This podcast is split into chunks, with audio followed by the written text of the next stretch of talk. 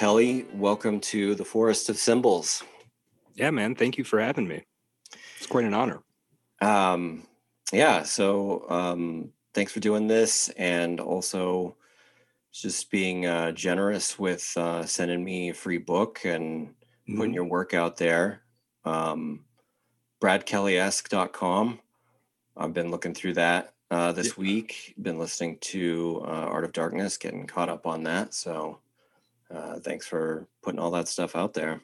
Oh yeah, I appreciate I appreciate you digging in, man. It's uh it's it's pretty exciting. The Art of Darkness stuff has been has been a blast lately. So um I'm pretty excited about that at the moment. But um yeah, thanks for checking out the website. I have I kind of have a lot of free stuff on there. Uh, you know, just time wise, if you were to read everything on there, it's getting to the point where it's almost a book in and of itself. So you do. Um, um yeah.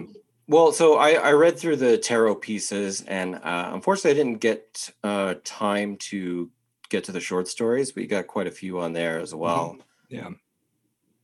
Um, so I'm excited to get to those um, when I am able to do that. But I love sure. I love the tarot pieces as well. Great, great. I appreciate that. And coming from a coming from a, a I mean, coming from a guy who clearly thinks symbolically and thinks deeply about uh, matters that I think the tarot touches on, that that means a lot. Um, you know, I've been studying the tarot for a while, and just within the last year, decided like, you know, I've kind of got some ideas about this, and it makes me feel a certain way. And and as a writer, you know, whenever those things line up, it's like, oh, I got to start doing something. So I've been kind of cranking those out, and I'm eventually going to do a little essay on you know every card in in the deck. So um, it's going to be a labor of love over the next several years. I'm, I imagine.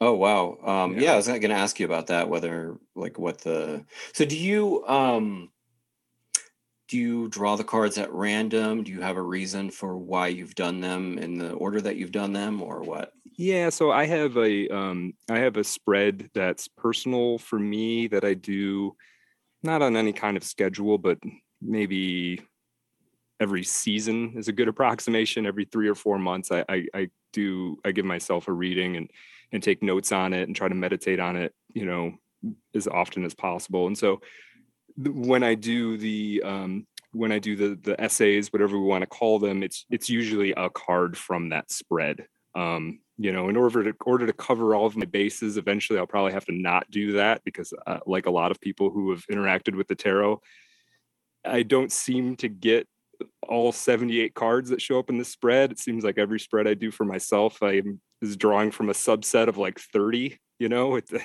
I have cards that I don't think have ever shown up in a spread I've done for myself. So, um, right, it's kind of part of the mystery a little bit. Um, so eventually I have to spread beyond that. Um, and uh, yeah, so I kind of just pick a card from that spread that's that's jumping out at me at the moment. Okay, so, interesting. Yeah, yeah. And do you uh like that's a great book idea? Are you gonna try to do a book out of it or yeah, yeah, I would like to. Um I, I think you know we'll see because it's gonna take several years. Um and I'm anticipating I'm gonna have another novel finished by then. I'm hoping that I can uh you know maybe publish it traditionally in some way. I'm kind of strategizing now to turn the the tarot essays into a column someplace off my site um, I haven't made much progress there yet, but I'm, I'm kind of angling. I'm running a couple angles to see if I can make that happen. Um, so yeah, the idea would be to put it all together in a book, and they're kind of the appropriate length to for all of the cards to be in one volume, and it, to not be you know uh, 700 pages, but more in the 400, 300 to 400 page range. So right. yeah, I think it would be I think it would be appropriate. That's cool. Yeah. You know, uh, it's it's interesting what reading through those um they're kind of I, have just been thinking of them as as pieces because mm-hmm. i guess essays would be uh one way to think about it but it's not really like a formal essay or yeah in, in i'm i'm sense. definitely skeptical of calling it an essay myself and have tried to search for the right term and maybe pieces is the best because yeah it's it's they don't you're right they don't quite fit an essay. Um they have memoirish elements but i wouldn't call them a memoir um exactly. Um it's more like this is a part of i'm try to explain some aspect of it through an aspect of my life sort of thing. Right. Um, yeah. And uh it's funny the what those are like is actually a little bit like what my initial idea for the Forest of Symbols podcast was going to be. Oh, really? Which is that I would pick a one symbol, you know, the cross or the spiral or the mm-hmm. heart or something like that, and I would do kind of like a free ranging Fantasia like essay um, on that, and they would be kind of shorter.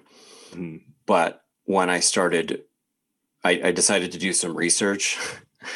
and then I was like, I, I have to include all of this. and right. so they sort of spiraled out into this, you know, these these very long uh whatever these episodes well, are in fact. yeah, well they're great. And I mean you're you're making some amazing, unbelievable lateral connections between things that that I I love, you know, these um and and you can sort of maybe see me attempting that in in the tarot pieces where it's like well this is kind of like this you know and you're explaining the two concepts yep. you're mutually explaining the two concepts sort of by the what's suspended between them. So yeah i think but you're right like you can get this is true of any sort of creative project i feel like the the research can um the research can take off and start to have a life of its own for sure you know i had a great writing teacher once when i was i was trying to write a historical fiction piece and was he had he had written a historical fic, piece of fiction um, or piece of historical fiction.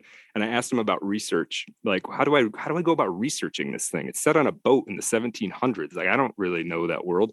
And he said oh just write it and then research it afterward Right. it's like, well, what do you mean by that? It's like, if you start researching it now, you'll spend the next 10 years researching it, and 90% of it you won't even need. Just figure out what you want to look like and then go and use the use the research as like a fact check almost. Right. So, yeah. Yeah. Maybe I'll just start making stuff up at a certain point and then pretend that I researched it.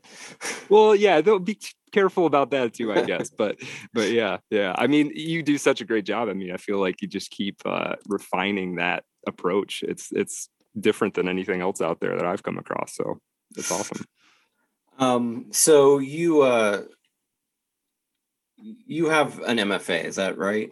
That's correct. Yeah, yeah. I've got a Master's of Fine Arts from uh, the University of Texas, um, from the Michener Center there. Yeah. You're originally from Detroit. I am from Detroit originally, yeah, and, and and back in the Detroit area as well. But I had a uh, I had quite some uh, I had quite some peregrinations leaving here and then coming back. So I've been back here for I guess four years now. But okay, lived in Texas and lived in Idaho and lived in Colorado and lived in New York and not New York City but uh, upstate New York and um, and some shorter stays in other places in between. So yeah.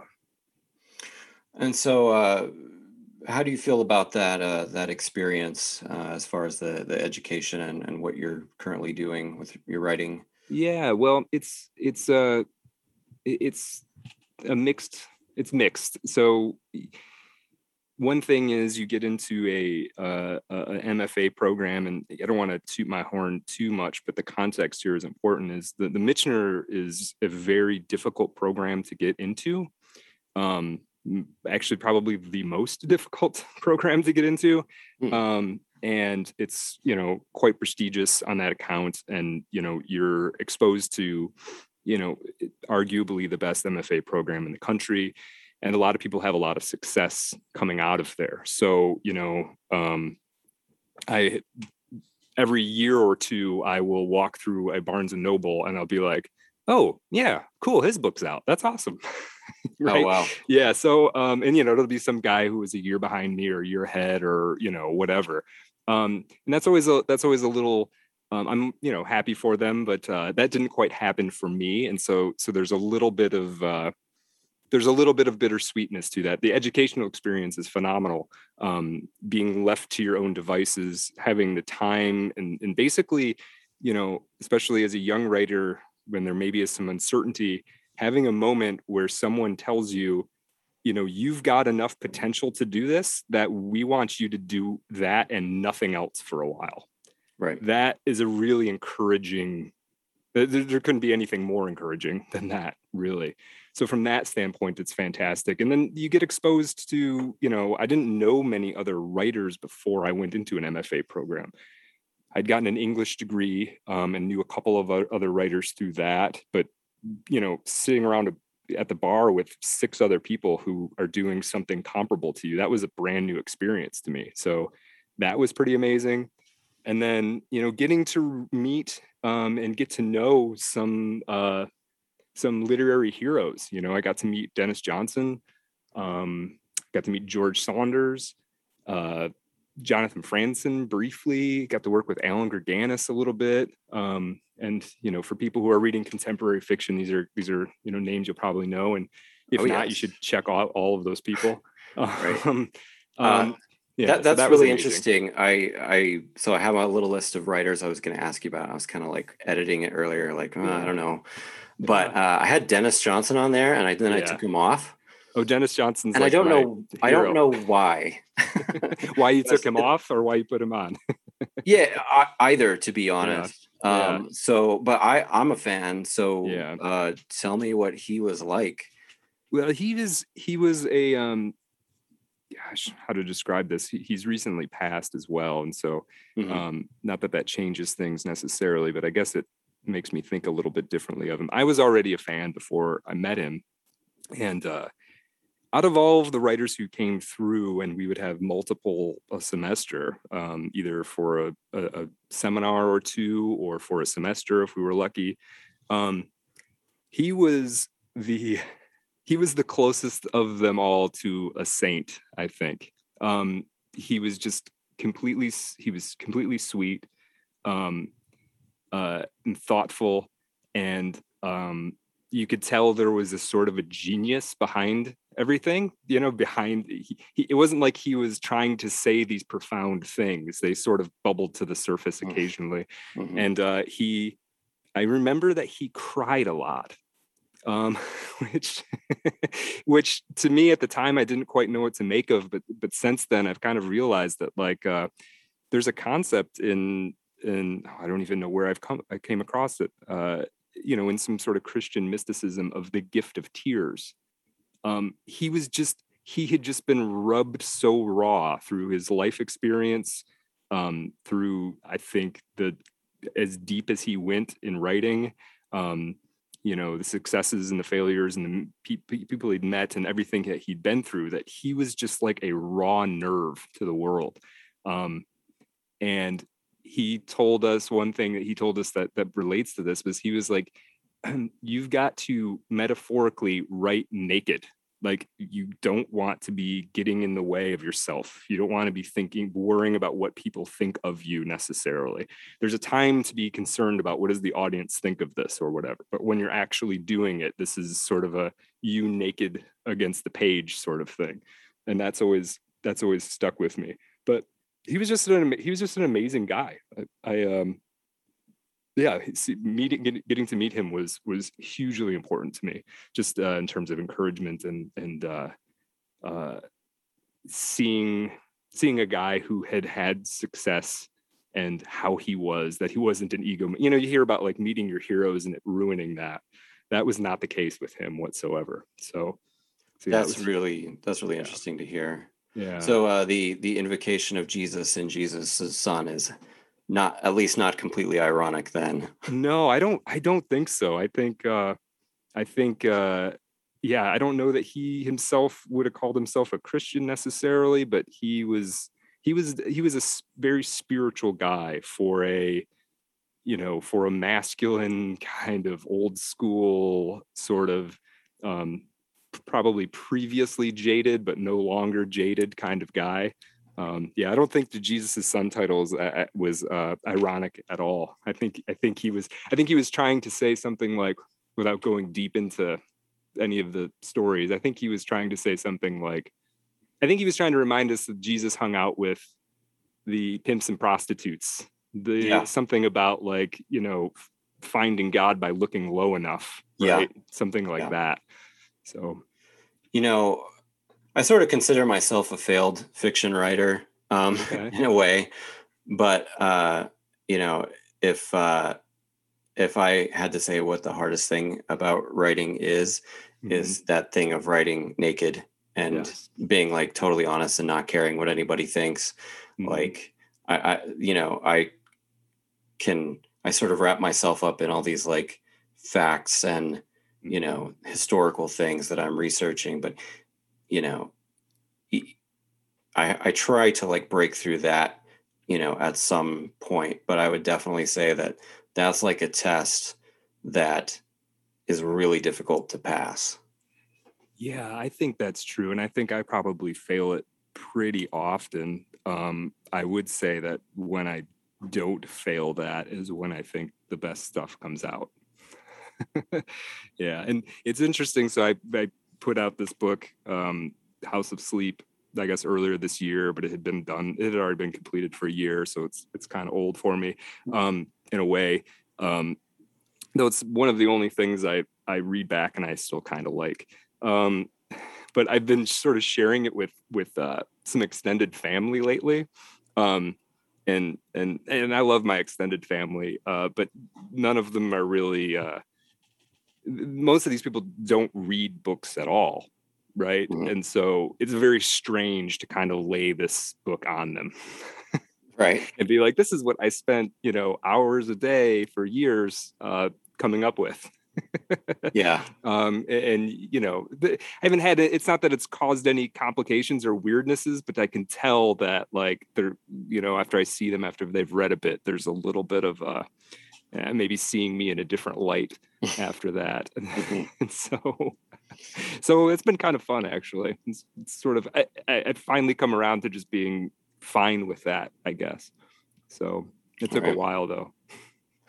Uh, so do you? Um, I don't know. I had this question about influences, but uh, while we're on the the MFA thing and and mm-hmm. some of the writers that you've, um, you know, been able to work with, do you consider any of the people that you've actually met to be like definite influences on your work?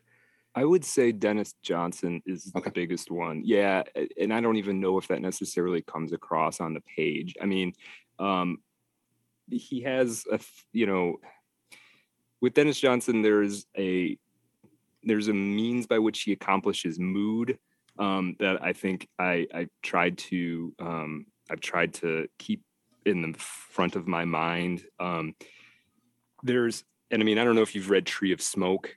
Um, I actually have not read that yet. Yeah, Tree of Smoke is is is probably his, it is his masterpiece, I would say, and it's it's um it's the most effective. I don't know what the term is. What I would call a pastiche novel, where it's just like here's a scene, and then here's another scene, and then here's mm-hmm. another scene, and it's kind of wandering around in time and space.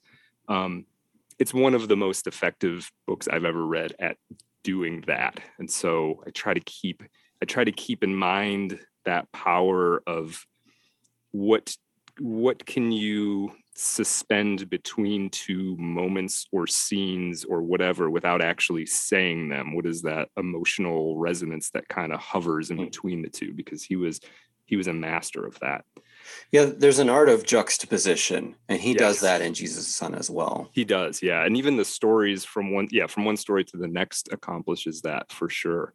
Yeah, um, and he, you know, he does another thing. You know, there's these old when you're like in high school or whatever, and you're learning about stories. You learn about like man versus nature, man versus society, right? And man versus man. You learn all those, and it's not that that's not useful. That's sort of like a, it's sort of an elementary way of looking at it. But Denis Johnson was great at doing like he was great at making it feel like everything was man versus self, right? So he put he puts these people in any context and, and and sort of is able to is able to crunch down onto the fact that this is actually a person dealing with themselves. And even though it looks like this outer thing, he, I feel like the conflicts he sets up accomplish that really well. So yeah, I try to keep I try to keep him in mind. Um, I think early on, George Saunders was was more of an influence on me than I feel coming through now. I still think he's a great writer. Um, that hysterical kind of, I think they call it hysterical realism that he sort of did doesn't quite work for me as the way that it used to. So I don't know how much I'm borrowing from him anymore. Um, Allan Gurganus, again, I love that guy. He was a bit of a mentor to, uh, for me, um, who wrote, uh, what is the name of that great big book he wrote? Oldest Living Confederate Widow Tells All, which is a great book, um, sort of in the Faulkner tradition almost. Um, yeah, I don't know that I borrow a whole heck of a lot from him, though. He gave me, he suggested a bunch of books that I read that all of them are, um, you know, sort of top of my list books now. So he he influenced me, I guess, person to person more than more than as a than as a writer that I kind of pored over. Yeah, I'm not familiar with him, so I'll have to check him out. Yeah, yeah. The oldest living, oldest I've struggled to say it. Oldest living Confederate widow tells all. It's a doorstopper of a book, but it's it's funny. It's very southern. Um, yeah, it's, it's witty. It's uh, it's pretty compelling. He's he's an extremely talented guy. So uh, I gather, I kind of get the impression from you that uh, you know the desire to write goes way back. Is mm-hmm. that correct? Yeah, yeah. It's maybe pretentious to say, but I don't remember ever not wanting to write. to be honest. I since I I mean when I was in like first grade, I was making comic books with my friends. I was trying to draw them too, but I don't I, actually I was first grade, so who even knows if I was a good artist? I, I wasn't uh, stellar, that's for sure. um, and uh, I remember very early on my mother bringing home a typewriter from work, like an old typewriter they weren't using anymore or something, and just like giving me some paper and telling me to go at it, basically and I mean, I must have that must that must have been first or second grade. So, um, so yeah, it was. It's always kind of been there. Nice. Yeah. So, was there anything? Was it just kind of whatever was around, or did you have a particular book or writer that you encountered early on where you were like, mm, I want to make that? Yeah, I, I, um, I think like a lot of writers, I was a bit of a precocious reader, and so I kind of skipped over all of the you know YA stuff I guess. Mm-hmm. Went from went from like uh uh Berenstain Bears to Jack London to Stephen King pretty quickly, right? like in elementary school. And so I guess the first iterations were um the first like I think I remember reading Misery in like third or fourth grade, which I don't know if a third or fourth grader should read Misery exactly. um, I mean, I guess it's fine, but um, I think my parents, not being particularly literary, they assumed that if it was in a book, it was fine. right. right. So, yeah. so to them, it was like, well, it's a book. You're supposed to read books, right? So it must be fine. Um, so uh, I did. So that misery and then falling into Stephen King and Michael Crichton was very much like uh, um, leaned me more towards uh, kind of speculative fiction. Um, and then eventually I had a long streak of not of writing more, much more realistic um, material. Um, but yeah, those were sort of the probably Stephen King and Michael Crichton and Jack London and uh, uh, a little bit later John Steinbeck. Um, those were sort of big ones that made me think like I kind of want to do this sort of thing. Uh, cool. Especially Stephen King. I mean, yeah. I, I, know he gets. It's easy to um, it's easy to sort of look down on that or condescend to Stephen King now. And and I don't think everything he writes is, you know, absolutely brilliant, but um he puts together a good story. Like for a, a write a young writer trying to learn how to put together a story, like how is a plot supposed to work? Um, he's a pretty good example to look up to, I think. And then you can, you know, then you can go off from there. Yeah. Um, did you ever have you read the Bachman books? Yeah, I read a couple of them. I'm blanking on the titles though. Um, yeah, because they had a he had like a phase in like what was like the early 2000s or something when he started putting out the the Bachman books. Well, so they actually date back to um his early days. It's like early 80s, late okay. 70s, but they're like non-horror books that he was writing under a pseudonym and then later he copped to being Richard Bachman and then republished okay. them. Okay, I must um, have caught them when they were re- republished. I think I read one, but I'm totally blanking on the title. Yeah, so like the Running Man, which was made into a movie, that's one of mm-hmm. them. Okay. Um, I don't know that like I, yeah, I don't think his books are like really well written on a sentence level or anything yeah. like that. But like I kind of like those books because they're they're like kind of dystopian. They're not mm-hmm. science fiction and they're not horror. No, but there's something like there's this like very American dystopia mm-hmm. and like kind of like a sense of anger running through these books. Yeah. All these books are about like a lone like a lone guy going up against just a horrible culture and and and you know the, the, yeah. the corporations and the government are just against you you know right um, right and right. i kind of like this sort of like you know punk anger that's sort of running through the those books yeah that's a good way of looking at it i never thought about it that way but, but it it uh it, it, that's definitely true. I will tell you one thing. So I taught briefly at um, I taught writing briefly at a jail in Texas, um, and I was constantly trying to get like pieces of writing that I thought were good to for these guys to get enthusiastic about. And the only thing there was a Jack London story that worked. I kept I, I was trying to be too pretentious about it at first, um, and it just nothing landed. There was a Jack London story that worked, and then we read the first chapter of Stephen King's The Dark Tower, the first volume of the um, whatever that series is called. Yeah, the Gunslinger, right? The Gunslinger, yeah. Um, um, and they loved it. Yeah. And if you go back and you read that, that's that I think that might be his best written book, at least the first chapter.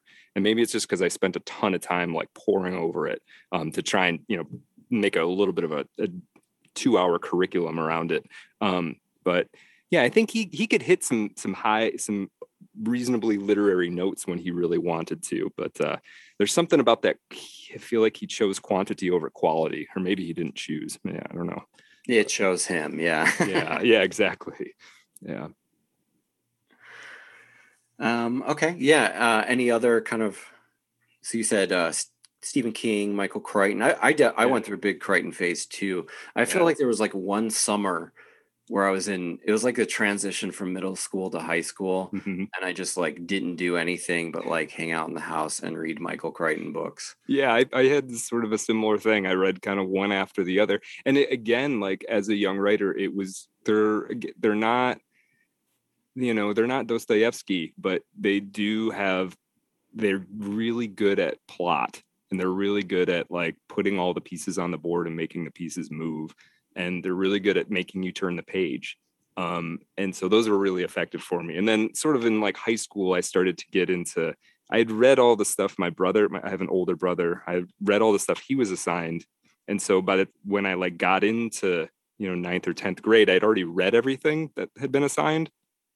And so i needed i started sort of looking far afield you know and then kind of running into and probably the next two biggest things would have been Kafka and and uh, Jack Kerouac I ran into in high school, and those were um, those sort of made me think like I had been writing a bunch of like you know in middle school or elementary school even I was writing like monster stories and stuff like that, like Stephen King style stuff, and then ran into uh, you know these more literary figures and um, kind of realize like oh man i've just been doing this at like the surface. There's like a whole world that i haven't even gotten into yet and i'm going to try to figure out how to get there. Um yeah. Yeah that we were very similar trajectory. I yeah. I definitely read kerouac and kafka in high school. I had an english teacher one year who I I had read a lot of the books that were going to be assigned, mm-hmm. um, and I think she actually assumed that I had just read everything that was in the classroom. It wasn't really true, but it was close to being true. Sure. Yeah. Um, and so she just said, "You basically pick the books that you want to read." Nice. Um, and that's when I like went to I went to the library and I um, discovered uh, Joyce and Kafka and mm-hmm. Kerouac and T.S. Eliot yeah. Uh, so basically, like I, that's when I like jumped from, you know, the like Michael Crichton, Tom Clancy, and so I mean, I read a lot of science fiction and fantasy yeah. throughout my childhood, and then like kind of leaped from that to literary modernism, which I did not understand a lot of it, but I was like really oh, fascinated. yeah, it. there's a lot of stuff that I don't. I, I I think I read everything you could get your every published Kafka work, you know, by the time I was 17 or 18. And then in the last few years, I've kind of gone back and read a lot of it. And yeah, I kind of realize now that I had no idea what I was reading back then. I don't even know why I kept reading it. Like I didn't get it at all. And I'm sure there's stuff I still don't get. Um, but I read it now and I think it's just as brilliant as I did then. But um, you know, there's a lot more oh, I'm just a lot smarter now, I guess, you know. but it's just experience. Like so a lot yeah. of the stuff is just meant to be read over and over. Like Kafka That's in particular true. is like it's meant to be like this impossible object in a way, like the MC Mhm. Escher paintings. You know, it's just like you're looking at a a paradox. You know. Right, right. And what what broke it open, I think, what was huge as a, me developing as a writer in Kafka was it was the first time that I had read anything. Um, it was the first time that I'd read anything where it didn't feel like there was like an. I'd read science fiction and I'd read some some horror and I'd read you know Brave New World and I'd read 1984 and, and those kinds of things. But Kaf- Kafka was the first person who, as I read it, I was like, oh, this guy isn't going to tell me the answer to anything, right? There isn't. It's, it's not a ra- It's not rational. He, he's not telling you what the rules of the world are. Um, Yeah. And that cracked something open for me. It's like a fable, but at the end, the moral is totally ambiguous.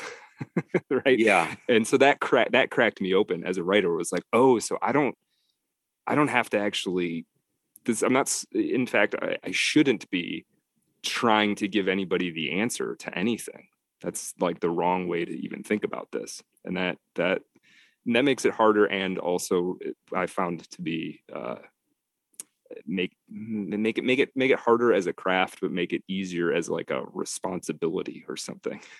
Hmm yeah. So, um, yeah, do you want to talk at all about, uh, I guess, your writing process or just kind of the discipline of writing? Because, uh, sure you know, you yeah. do, uh, I, I see your writing tips every day. Those are pretty cool. So, you, Yeah. I know that it's something that like you think about a lot. Yeah, yeah, I, I do, and and you know the writing tips thing is sort of like, you know, you know, I guess I'm just trying to get engagement, right? But like like all of us, but but Yeah. there are also thing, things that I think about and I use or or or um, have sort of come to me over time. Um, yeah, so you know, I it's something I've been obviously I've been doing for years now and I, I kind of learned I didn't really have good habits until I was in an MFA program and I I was sort of given I was sort of given this three years where um, any routine or approach would have been acceptable, but I needed to find one. Um, and so was able to kind of define what works for me in that space. Um, I mean, the one thing I would say for for writing a novel in particular, and, and different kinds of writing maybe don't quite work this way. I find it extremely important to work on it every day, um, at least a little bit. Um, and, and part of the reason for that is I think of a novel in development, not not when I read it, but in working on, making one. It's it's a little bit of like a Rube Goldberg machine, you know, where you kind of you you you drop the ball into the bucket and then the bucket falls and knocks a candle over that that that lights a string on fire and that you know it's like in if i'm not eh, half of the half of the every day of work is just setting the rube goldberg machine back up so i can Ah. get the next piece into place and so if i don't do that for a stretch of time i start to forget where does the candle that lights the string go like i start to lose track emotionally and cognitively of how this machine gets put back together. Um, and so I think that's super important. And I think a lot of other writers would say that too. Every day, finding finding some amount of time every day. Um, and, and, you know, there's a um, th- there's also a thing of like you know, and I guess this is for somebody. This is more thinking along the lines of like how serious are you going to take it you know? And, and there's nothing there's nothing to say that you've got to like give up your life to try and do this. Um, but what i would say is that writing novel is extremely difficult and it's like the hardest thing that i've ever done right? I've done it a couple times now. Um, and what that partially required for me was deciding what i was willing to give up for it right? It was like i can't just have every piece of a life that you might want right? So what pieces am i willing to trade in to do this? Um, and i remember there was a time when i was this was just before i got into an mfa program um, where i decided that i don't have any hobbies anymore there's no hobbies so i was climbing and snowboarding and the, the you know outdoor stuff i was living in idaho which is a perfect place for it and i just had like a day where i was like nope i'm not doing any of those things ever now Um, and now I've relaxed a little bit on that, but I needed that sort of seriousness, you know. So I sold off my all my equipment and and like was like, I don't, you know, I don't do anything.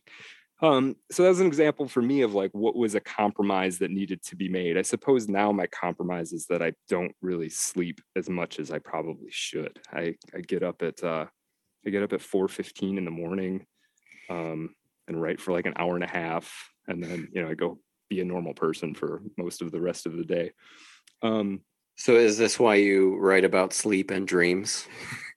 yeah, it's a good question, right? Um, I mean, House of Sleep, yeah, in some regards, House of Sleep was almost the entire thing was written before seven o'clock in the morning. Um, and I've always had an extremely vivid dream life.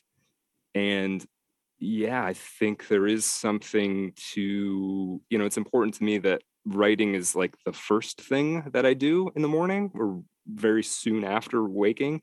Um, and there's something about that still semi dreamy state that allowed me easier access particularly for that book where um, there's a lot of i almost hate to say the, the term but there's a lot of dream sequences uh, which mm-hmm. which um, i would advise anybody writing to avoid personally but uh but but having yeah having a strange relationship to sleep is is important i used to be a bit of an insomniac but it doesn't seem to be the case anymore thank god yeah I, I tried doing that myself when I was trying to write a novel, and I, mm-hmm. I got up early in the morning. Mm-hmm. Uh, I've been trying to do that again with the podcast, and when I'm able to do it, it works. Yeah, very well. I just it's hard to keep at it. Uh, so congratulations to you if you figured out how to keep doing that every day. Oh man, it took um, a long time. Honestly, it took a long time of it being hard to do, just like anything, right? Just it's difficult. It's difficult. And now it's funny that if something, if there's like a noise in the middle of the night that wakes me up, I just go on autopilot and I like start getting ready like, ah. like our dogs woke up at two o'clock in the morning the other day, and I like got up and put on sweatpants and like got my like I got like halfway ready to to go, and I was like, oh my god, it's only two o'clock in the morning. Like, what am I doing? so I'm on Start autopilot, writing. I guess. Yeah, exactly, exactly. So I'm sort of on autopilot. So I don't know how long it takes to get to autopilot, but I did finally get there. Yeah, that I mean that was my idea was that you know you were just dreaming. You just continue mm-hmm. that while you're awake, yeah. or you know um sometimes though it you know you just sit there and like yep. try to pull one word after another and it doesn't really work but then yeah. what i found would happen um is that something that was you know difficult to kind of figure out early on in the morning go to work and then randomly find myself having to like grab a piece of paper and write something down because yes stuff's just popping into my head. Yeah, it's yeah, like yeah. Absolutely. Started the crank, and that machinery is still working. Right, doing right. other stuff. Yeah, absolutely. No, I think that's I think that's true, and yeah, I have that I have that a lot too, where it's like I will I will. This happened just the other day where I had my morning session and got basically nothing done, and then uh, during my working day, um, I just I left work and for lunch and I went and I sat in a parking lot for about half an hour and I wrote like two pages because just something fell into place and the next thing was kind of obvious all of a sudden even though I'd spent an hour and a half all morning kind of pounding my head saying this should make sense. What is you know what happens next? And then you're right it's just like something fell into place later and it became easy. Yeah so it's it's a it's a it's a strange process. There's no uh, you you know you kind of got to throw all the logic out out of the window. Um, you know, and I think there is. I, I'm sure you're familiar with the guy on Twitter, um, Owen Cyclops. Yeah, yeah. So he had, I think it was him. He had a he had a post on Twitter not that long ago where he said something about. I wish I knew it verbatim because it was brilliantly put, as a lot of things he says are and it was basically like artistic creation is just boring yourself until you mildly hallucinate. Yeah. That's like yeah that's about right. Yeah you just kind of sit there and like uh, i don't know what i'm going to do. And then eventually you get so bored that you know connections start to get made and that sort of thing. Yeah. Um so you're i was going through your uh, writing tips yeah. and uh, kind of looking to you know kind of jump starting the you know what what what I'm going to ask you about. Um, yeah, some ideas. Um, and I hit on this one recently that um, I think is intimately connected to uh, House of Sleep and uh, presumably kind of what you're you're really interested in creatively. Um, and it was you must learn to swim the waters in which the madman drowns. We borrow here from the shamanic tradition. Mm-hmm. Yes.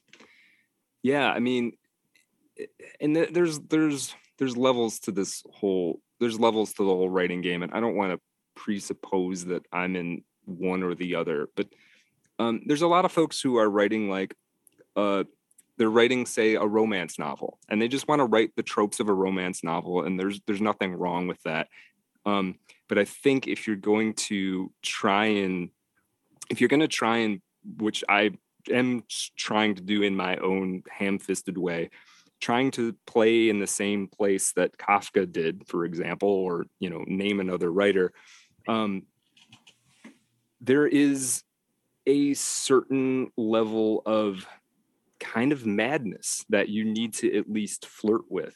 Um, you need to to deal with characters who are not like you. So there's a, I guess, a, a, a quasi schizophrenic component to that. Um, you need to um, sometimes revisit stuff that was painful for you because you know it's going to make a good scene or a good move or a good a good aspect of a character. Um, you need to revisit other people's pain. You need to take like weird almost psychological chances. Um, you need to stare into the abyss a little bit from time to time. Um, and then you know on top of that there's also and that that's just in the in the, the craft of, of actually getting words down on the page. There's another thing that's like um so you spend hours and hours and hours and hours doing this and you know the whole time that maybe nobody will ever read it or maybe the people who do read it will think it's pretty dumb. Um, and so there's a there's a pending um, identity crisis with all of that right every every year that goes by where you woke up every morning and did it it's sort of like there's a part of you that kind of has to ask like well couldn't i be you know if this doesn't if nobody cares and uh, you know, do I do I still care? Um, and also, like, couldn't I have been doing something else that might have, uh, you know, brought me money or brought me, you know, whatever stability and security and slash sanity or whatever. So, so that that um, self-imposed delusion is partly what I mean by by that. You know, swimming in the same waters as the madman. But the other is, I think if you're really writing a, a novel that's going to do something psychological, I don't think you come out of it psychologically unscathed. I, I think you've you know if you go far enough and deep enough, it's it's going to affect you as well. You know, trying to figure out the exact perfect sentence to explain some terrible thing that happened to a character you invented who lives in your brain um, it's tricky. You need to, you need to look out for for being infected by it. I feel like. You know, uh, you know, getting back to Stephen King, like he, uh, you know, he's claimed that there's whole books that he doesn't remember writing, and yeah. maybe that's just because you know, I mean, he was Alcohol like an, and, he was an alcoholic yeah. and yeah. was also just like insanely productive. Yeah. But at the same time, I do kind of wonder if he wasn't like that's there's that madness that he was flirting with like really mm-hmm. strongly to where you know he was just like completely connected to his id or his shadow right. or whatever you like right. Right right and then it's so yeah so there was a there's like a, a way in which it wasn't passing through the part of his brain that makes long-term memories right? There's like right. Yeah yeah yeah that that could very well be um yeah and this well and especially the stuff that he was writing right or anybody who's uh, like a thomas ligotti or or hp lovecraft or something like that um yeah those are you're you're wrestling with demons a little bit whether whether you believe in demons or not um yeah there's there's uh there's some there's some uh warfare going on in the astral plane and and uh um, yeah, you got to learn how to you got to learn how to survive that a little bit. Well, this and is then, what's valuable. Yeah, and then go about your day, you know, like Yeah. you know, go out and shake people's hands and and uh, or whatever it is you do for for a living, you know. This is what's valuable about writers, and I think our society doesn't actually appreciate that at this moment. Is that they're able to wrestle with the demons for for all of us. You know, um, I don't know. You mentioned uh, like writing about people that are not like you. Do you feel like hemmed in by the fact that there actually there is this idea now that a lot of people have is that you're not supposed to write about people that aren't like you because they own their experience, right? right right yeah i i think i think that's a eh, dramatic under dramatic uh, misappreciation if that's a word of what literature is supposed to do. Um I, you know i i do i do understand that if you're going to write about um a, a set of characters in a context that you're not you know maybe isn't your home context like if i were to do that then then you know i would want to take my research very seriously and i would want to talk to people that are in that context and i would want to try and get it as right as i could. But to be to feel like i'm not allowed to do that is is pretty ridiculous in my opinion. I mean like how boring would it be if if all of the all of the you know great writers of the past they could only write about their specific context you know? I'm reading a lot of faulkner now mostly by his bio, a biography of him for um a upcoming episode of art of darkness and it got to thinking about it in this relationship. Is like well what if faulkner now faulkner's characters often were much like him in terms of social milieu and all of that but like what if he wasn't allowed to write from the perspective of the black um, former slave character like would we all benefit from the fact that he wasn't allowed to do that? I just don't see i don't see what's good about that necessarily. I don't see what it's getting any of us. Yeah. um and yeah i don't i don't like i guess i don't like anything that that that uh that you know applies rules to what a writer can and cannot do. Um whether a person is willing to read the next page that's the rules to me. Right. you know what i mean? Like does it work? That's the those are the rules. And so this other stuff is very it's very odd to me. And i feel like i may have got out of the mfa world in the academic world just in time to dodge most of this because it feels like it's gotten very it's gotten very surreal. And uh yeah there's there's a uh, it- you know it's not maybe as bad as trying to being um Solzhenitsyn. I can never say that right, so that's my uh, that's my moment. where I show you how much of a uh, a pleb I am. Right. Um, but you imagine him, you know, we're, we're not writers aren't under those circumstances by any means, but but no, you're not getting thrown into the gulag. gulag. right, right, right. So, but but anything that tends toward that is is sort of repulsive to me. I, I don't understand. I don't understand what's to even to be gained from it for the most part. I, I think it's really damaging, but it might be it might be a fad as well. Hopefully it will. Yeah, I think it. I think it will. I think that the pendulum will kind of swing. I mean, it- you know, if I want to be generous to it, I guess I would say that it's making writers a good thing. It might have is make writers be a little to make sure that they're doing their due diligence. Right? It's like, but I I think that's a minor.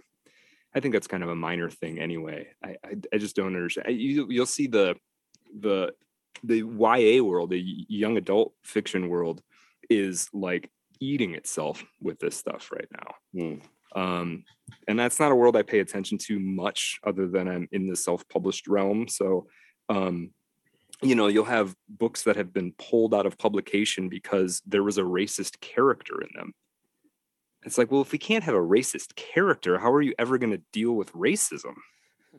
Yeah. right like what, what are, you're it's it's worse you sort of want everything to pretend it doesn't exist and i don't see how that how i don't see how that is beneficial to writers or readers or anybody Yeah. Well, I know you saw, you know, the recent I guess this is kind of a recurrent flare up of discourse yeah. around uh, the catcher in the rye. Yes. Twitter. and it's like, eh, you know, you've got people that are like, the cat and i haven't actually read it since i was 16 so I, yeah. I, I feel like i probably need to reevaluate it but you know people are basically like the catcher in the rye is terrible because i don't like holden caulfield. Right. Right? This is not yeah. somebody i would hang out with so it's a bad book. Right. It's the, it's the most like jd salinger probably didn't like hold like what it's a, it's it's the it's the most bizarre opinion to have about it. Yeah i don't really like Holden Caulfield either. He's kind of a snot nosed kid, but he's also a kid, right? And his brother has just died of leukemia or whatever. And like, you know, things are not going well. Um, being a jackass is part of the experience of being a teenager. yeah, yeah, exactly. exactly. Right. It's like, yeah, what's he, yeah, what do you, yeah. So that's very strange to me that you would throw an entire book out based on based on that whether you like the character or not or and then even worse like whether you feel like the author had the right to write about that kind of character. Just yeah, yeah i mean yeah it's it's a misappreciation a misunderstanding of what i think literature is supposed to be is supposed to be. Yeah. So uh you know kind of on the subject of of literary fads and uh whatnot one one of the things that i like about House of Sleep is uh, aside from some references that do mark it as um, contemporary it it actually feels like a book that could have pub- been published like at any time in my mm-hmm. lifetime oh, i'm glad i'm glad yeah you know what i mean and yeah. i mean i did i do mean that as a compliment uh, yeah. because um you know there's no i do think there's a real um, obsession sometimes with writers of like trying to be the voice of the current moment or the mm-hmm. current generation and i don't feel that and i feel like this is a book you could have you know when i was first getting into literature like that, it could have been a book that I picked up and read at that time as well. Yeah, I'm glad to hear you say. I mean, that is intentional, and there's some very specific choices that I kind of made that make it. I feel like lend to that tendency of it. I mean, you don't know geographically where it is. Um, you don't know people's last names. Um, there's and then that adds sort of all to this. There's early on there's a couple sort of pop cultural references but there's very very very few throughout um and yeah that's that was intentional for me. I, I am uh i don't really personally i don't have an issue with them but i, I don't draw, find myself drawn to books that are topical generally. Um you know po- like i don't really care for most political novels. Um you know have political thoughts or beliefs or whatever we want to call them but I, it, it's not the territory for that kind of stuff to me um, you know i have friends and people i know and writers i like who do d- dwell in that um, you know one of the most popular books of the last few years and is uh what is that book ready player one are you familiar yeah. with that I, I know of it. I never yeah, read it. I've never read it, and I, I, couldn't bear to. I don't think, but I read a couple pages just out of curiosity, and um, the level of the level of cultural reference and nostalgia mining and all of that was I felt physically ill reading just like three or four pages of it. Um, and so, yeah, I'm like consciously trying not to do that. And I suppose it, I want it to feel somewhat timeless. I, I, I, don't know. I mean, some of the greatest books I've read in the past, you know, um, it's something I read like in the last year um, oh, the Glass Bead Game. I don't know if you've read that by by Hesse. Uh, it's um, big on the list. I've, I've definitely read some Hesse, but that's yeah. why I need to let, read. Yeah, it's it's it's a big clunk. You know, it's a big thick book, and it, it's it's it's it, that's a book that feels like it could have happened at any time. Um, and it's doing this weird future thing where it's it's taking place in the future, but it still doesn't feel. It feels like a future that didn't pass through our mm-hmm. time, I guess. Yeah. Um, but it works because of that. It, it attains like a little bit of the hint of uh, hint of a fable or a, biblical passage or something like that, where yeah, it could happen. This could basically happen at any time. Yeah, I mean, there is a bit of feel of like uh, I don't know, like post, you know, uh, new age and tech California. Yeah, yeah, that's bit, in there. But then, sure. like, you take away some of the specifics, but it also could be like 19th century theosophy stuff too, you know, right. and it would work right. just as well. Right, right. Yeah, yeah. No, I, I'm glad you saw it that way. I was definitely going for that. I wanted to strip away, I wanted to strip away uh, as many signifiers as I could get away with and make it still make it still work. So yeah. Well, uh, now would probably be a good time. I did ask you if you wanted to read the introduction to House of Sure. You Yeah. go ahead and do that? Yeah, sure. And um, I don't know if I'll set it up in any way. I'm just going to read. It's Yeah, basically the first. wh- whatever page. you want to do. If you want to give the background to it or explain after or what. what Yeah. Like, Um, so just as a, I mean, I guess because anybody who listens to this, I want them to read House of Sleep. So I will uh, just give you a little bit of a like a, a intro. This this first bit I'm going to read is um, it's in the voice of uh, a uh, a character named the Diving Man, and the Diving Man is the charismatic guru leader of um, a place called the House of Sleep. Um, and what's happening at the House of Sleep is is um, they've found a means to remember their dreams as though they had happened yesterday. And so this group of people lives in under the diving man live in in isolation, um, and they're every day they're they're sort of sharing their dreams and they're gradually sort of living in each other's dreams right? And you know whether this is metaphysical or whether this is just because they are all sharing the same day material every single day you know maybe it's not 100% clear. Um, but there are interludes while most of the book is written um, third person following two different um, people who end up at the house of sleep there are interludes in which the diving man himself is speaking um, to the reader and so that's how the book starts and i'm just going to read a one page and hopefully this gets a sense of what this guy is like and to some extent what the book is like the mind is an ocean is it not set aside your psychometrics and fMRIs and just feel the epic slosh within your head. They never taught you that metaphors are magic, did they? How we used them to claw our way to the top of the food chain. A stick is an arm and a fire is a stomach, and the infinite is the sky, is a father. And I'm telling you, just as true, that our mind is an ocean. And where you actually live, my dear friend, is behind the controls of an infinitesimal submarine plumbing these depths pointing at your radar screen and hollering back that there's nothing out there. Nothing at all. the problem is that you have forgotten. Though every desert hermit and bodhisattva tried to tell you there are realms outside your candy or air and seaweed cakes. But it is okay, my child. It is almost never too late. I am here to remind you, to remind everyone. See, I dive into it every day, leaping from an impossible cliff while my sleepers build, brick by brick, the kingdom we will share. I pierce the waters, the metaphorical, the actual, and I hold my breath for longer than a mere mortal is allowed. You don't believe in anything anyway, right? What all could there be to lose?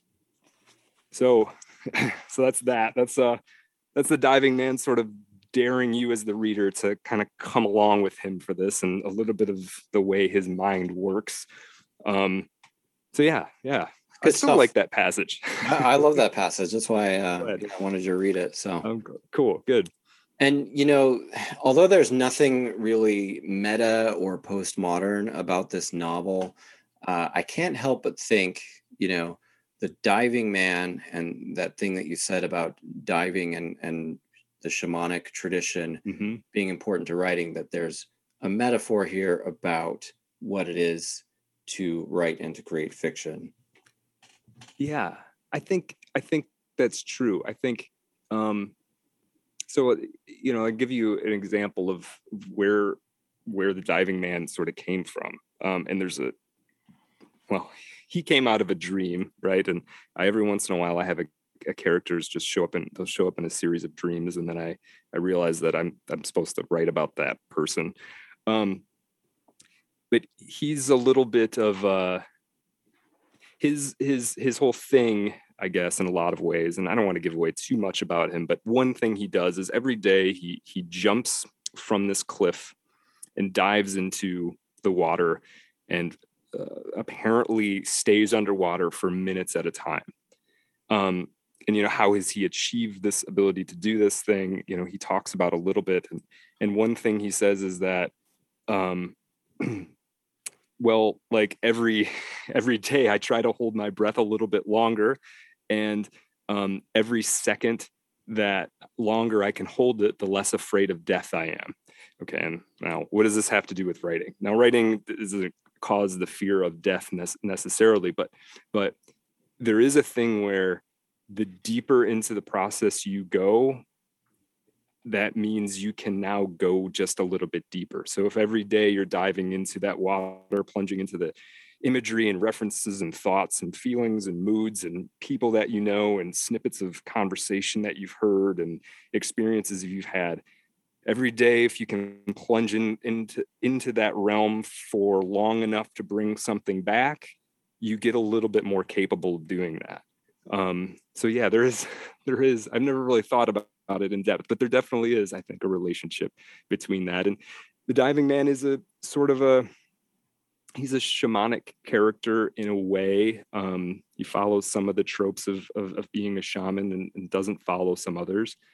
Um, you know, one thing that he does seem to be able to do is um, convince people that an idea is some uh, that he's had is something real.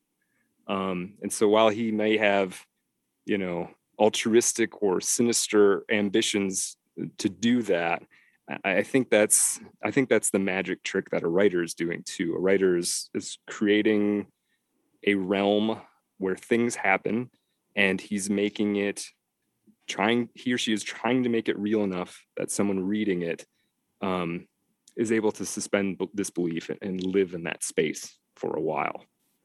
Yeah. So, you know, imaginary realms for sure. Yeah. All right. So, um, do you want to transition into the tarot stuff? Yeah, yeah. Let's talk about the tarot a little bit. I know you've been. Uh, I mean, I'm excited to talk to you about tarot because you're Forest of Symbols, and you probably get this stuff better than I do. Um, uh, I, I don't know that that's uh, necessarily true, but yeah. I, I feel like I kind of fly by the seat of my pants with this stuff. I maybe present myself as more learned that I am. I, am definitely a dabbler with mm-hmm. tarot. Um, but I've been, uh, yeah, I've been, I've been like posting a lot of tarot stuff in the last yeah. week. That's kind of like a prep preparation. Okay. Uh, yeah. For, for talking with you about this. And I've been reading, um, Arthur Waite's pictorial guide to the tarot. Okay, um, that's a good one. Yeah. Deck. And uh, I know yeah. you did the Art of Darkness on uh, Pamela Colman Smith, who uh, did the art for that. Yeah, day. yeah, that was um, that was really that was a great experience for me putting that sh- episode together. Um, you know, doing this sort of deep dive. I knew of her, and I knew you know maybe th- three sentences to describe her um, but you know read a biography and read a lot of material about her and um, it was cool because it solidified my relationship with the deck that she she illustrated. Um, I have a whole bunch of decks. I actually just got another deck as a gift from a, a beautiful deck from called the Botanic the Botanica Tarot. Um, it's all flowers. It's gorgeous. Wow. I probably will never use it to give a reading, but I like having it. Um, and I have I have um, Crowley's deck. I have the um, the Hermetic Tarot, the Aquarius. I probably have eight or nine decks at this point, but I still stick with I, I the Rider Waite is the one that works the best for me. Um, and doing that episode with Pamela about Pamela Colman Smith, it made me understand that uh, well, there is no official tarot, right? They're they're all interpretations, which is part of the beauty of it. Mm-hmm. Um, and so you can you can glom onto any one interpretation that works the best for you. And and Pamela colman smith to me feels like the perfect marriage of more modern and and maybe some of these deeper older ideas that have managed to survive as the deck has sort of evolved and spread and and grown this is uh, for those who don't know what usually goes by the name Riders Rider Waite yeah, deck, but right, she is really like one uh, an underappreciated uh, you know creative force behind that. yeah, way, yeah, it was. Deck, actually. yeah, Rider. So Rider was, I guess, just the publisher, and when Waite had done, um, who was they were um, Waite and um, Pamela Colman Smith were both in the Hermetic Order of the Golden Dawn, which is like a secret society near the uh, turn of the century. That's the 19th to the 20th century. Um, and uh, he had sort of asked her if she would do this, and she painted the deck in like I think it was about three months. She painted the entire deck, which is pretty impressive. 78 cards. Um, and she must have just done it in a sort of a spasm of creativity, you know. Um, you know if she got up early in the morning to do it? I doubt she did. She seemed like a well, maybe it depends at that phase. Yeah, she she uh she was lucky enough that it was her job to to be an artist. So um yeah. so that that helps when you don't have anything else to do. Um yeah, but she was I, amazingly productive for that yeah, for sure. Yeah. I really liked your in the episode you you said that it's kind of like they kind of seem like illustrations of like a very literary children's book or yeah. something like that. Yeah, it, yeah. It, it's always struck me that way as well.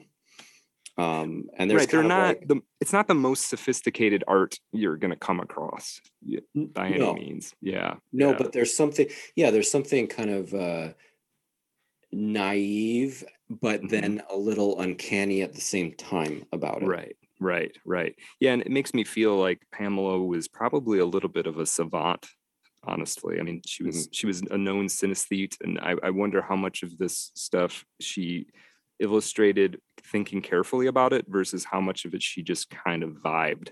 You know, um, I'm not sure where the where the breaking line is between those two things with her, but whatever she did, it works. Yeah. Um, yeah. So, but you know, it's a it's a deck from uh, uh around the I think 1912, maybe they actually published it.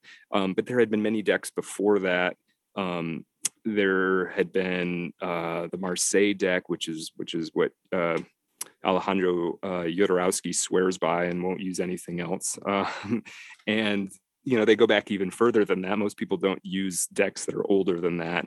Um, but you know it goes back to a, sometime in the late 14th century in Milan um, when uh, a uh, I don't know what his title was exactly, but basically he was running Milan uh, Sforza, and he had a a deck of playing cards commissioned for him specifically, um, and all these added iconographic images were were included that then later influenced other decks, and eventually, you know, several hundred years later, you have uh, Kitty Cat Tarot.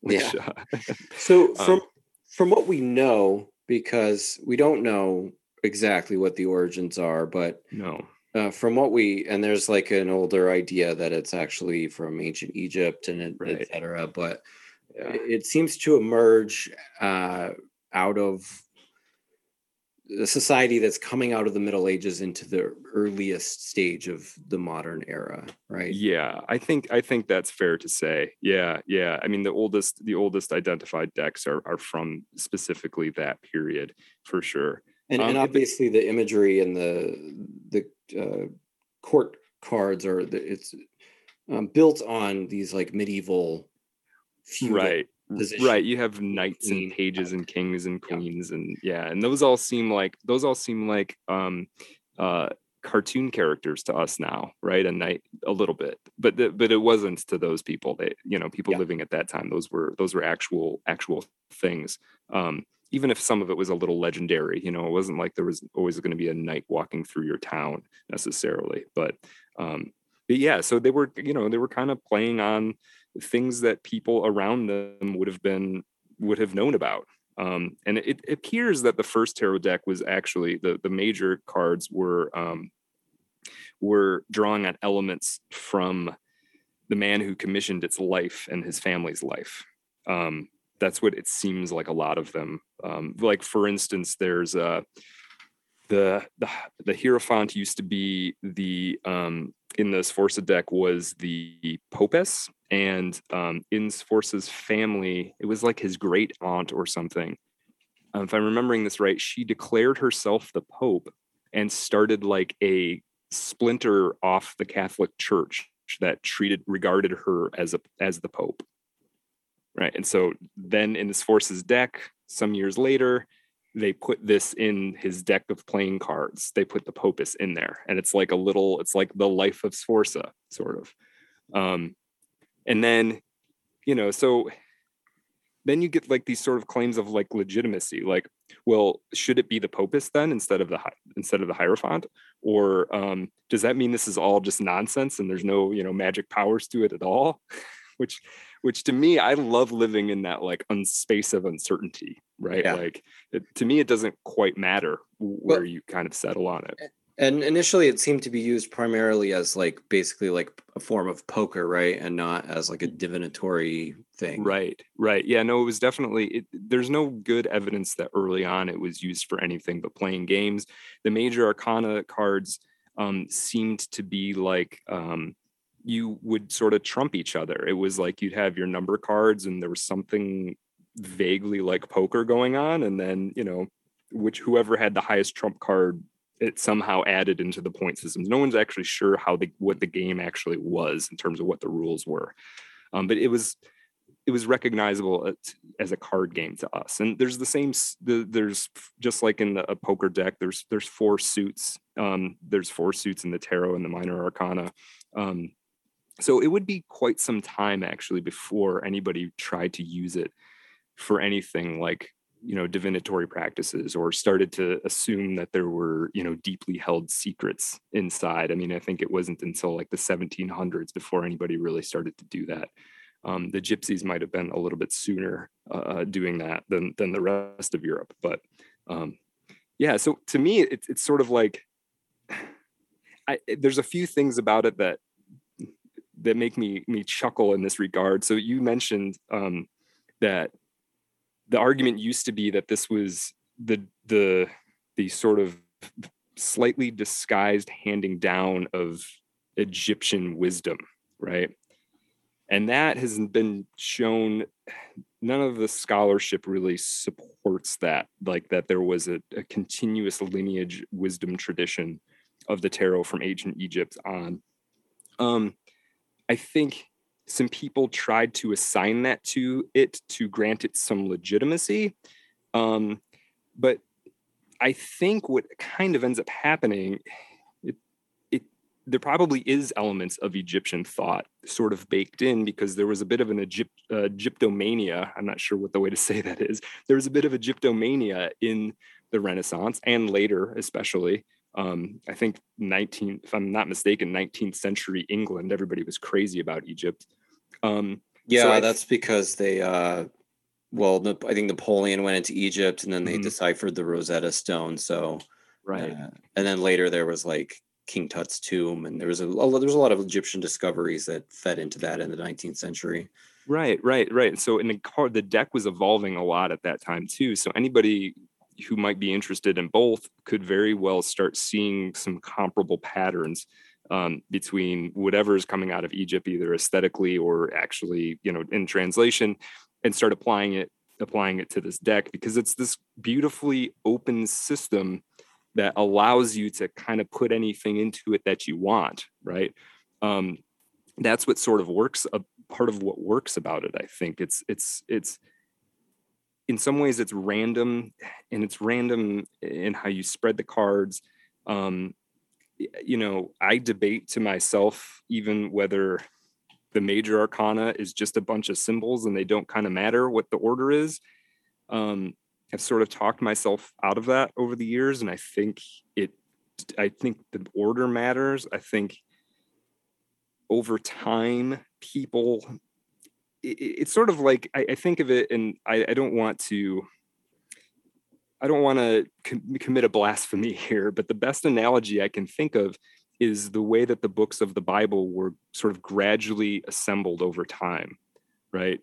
It wasn't all it wasn't all one person sat down and wrote the Bible from beginning to end. There were multiple people, there were decisions made about what goes in, what doesn't go out, go in, there's translations.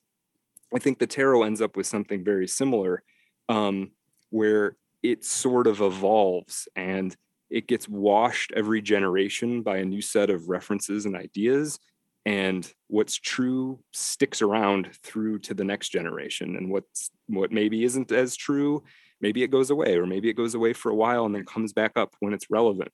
Um, so i think yeah i is, mean every yeah, church has its own bible. The catholic bible right. uh, is quite different from the jewish bible for instance. right and you know uh, Protestant versions are different as well. So that's that, that's a good comparison, I think. Yeah, I, so I think there's something kind of similar going on there too, and I think you know one thing I've it, one experience that I've had with the tarot is it's made me question what I think random actually means. So, like, you know, I don't know if you've ever, you've, I imagine you've had a spread done for you at some point or done one for yourself. Is that um, fair so to say? I actually have not done, that's where what I need to do next. Mainly what I've done, aside from, I've kind of studied the cards individually mm-hmm. and I'll mm-hmm. do like shuffle and draw a card for mm-hmm. certain situations. Okay. Yeah. Uh, and I've never done a full on spread yet. That's one wow. thing I need to. I kind of feel like I wanted to get more of a familiarity with the with the cards before I did that. But yeah, yeah, yeah. I think it's. I, I think the the one thing that will come out to you to me it came out to me when i was doing it and maybe this will be the same experience for you. And you can i guess see this when there's just one card is like purportedly shuffling all these things makes it random. And then you will lay a card out or three cards or eight cards and it's like this speaks to me. Yeah. Like this speaks to my moment right now. Like how is that? Is it just a rorschach test or is you know is there something else kind of poking pushing through the cards at me. Um, i don't have an answer for that at all and i don't really even want an answer. I'm happy for it to be i'm happy for it to be a mystery. Yeah. um, I, what i do know is that every time i've given somebody a reading I, it has worked. Now what does worked mean? Well i don't know. That's that definition changes. Um but but it's always worked. I don't think i've ever given somebody a reading and they're like yeah none of that meant anything to me. So yeah there's something going on there for sure so yeah I, think, I, mean yeah as far as all the esoteric arts go mm-hmm. um astrology kabbalah uh alchemy tarot is the one that appealed to me uh as being like the closest to uh literature yeah.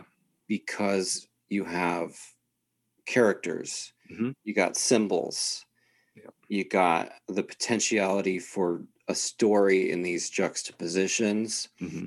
And so like my my innate like literary interpreter starts going to work with this stuff. I mean, you got like the combination of like a structure and then you know just vibing you know yeah what, yeah what, what, you know there's always random elements in art too as i'm sure you you know from yeah. writing is that yeah. just pops pops up there so right um yeah, yeah and then there's the question of like yeah is it uh is this just an so like a am i just imagining this or is there something really there in in the meaning you know right right right and and and yeah i'm not like I said, I think it's uh I think being in the space where you're not sure which of those two is is really cool.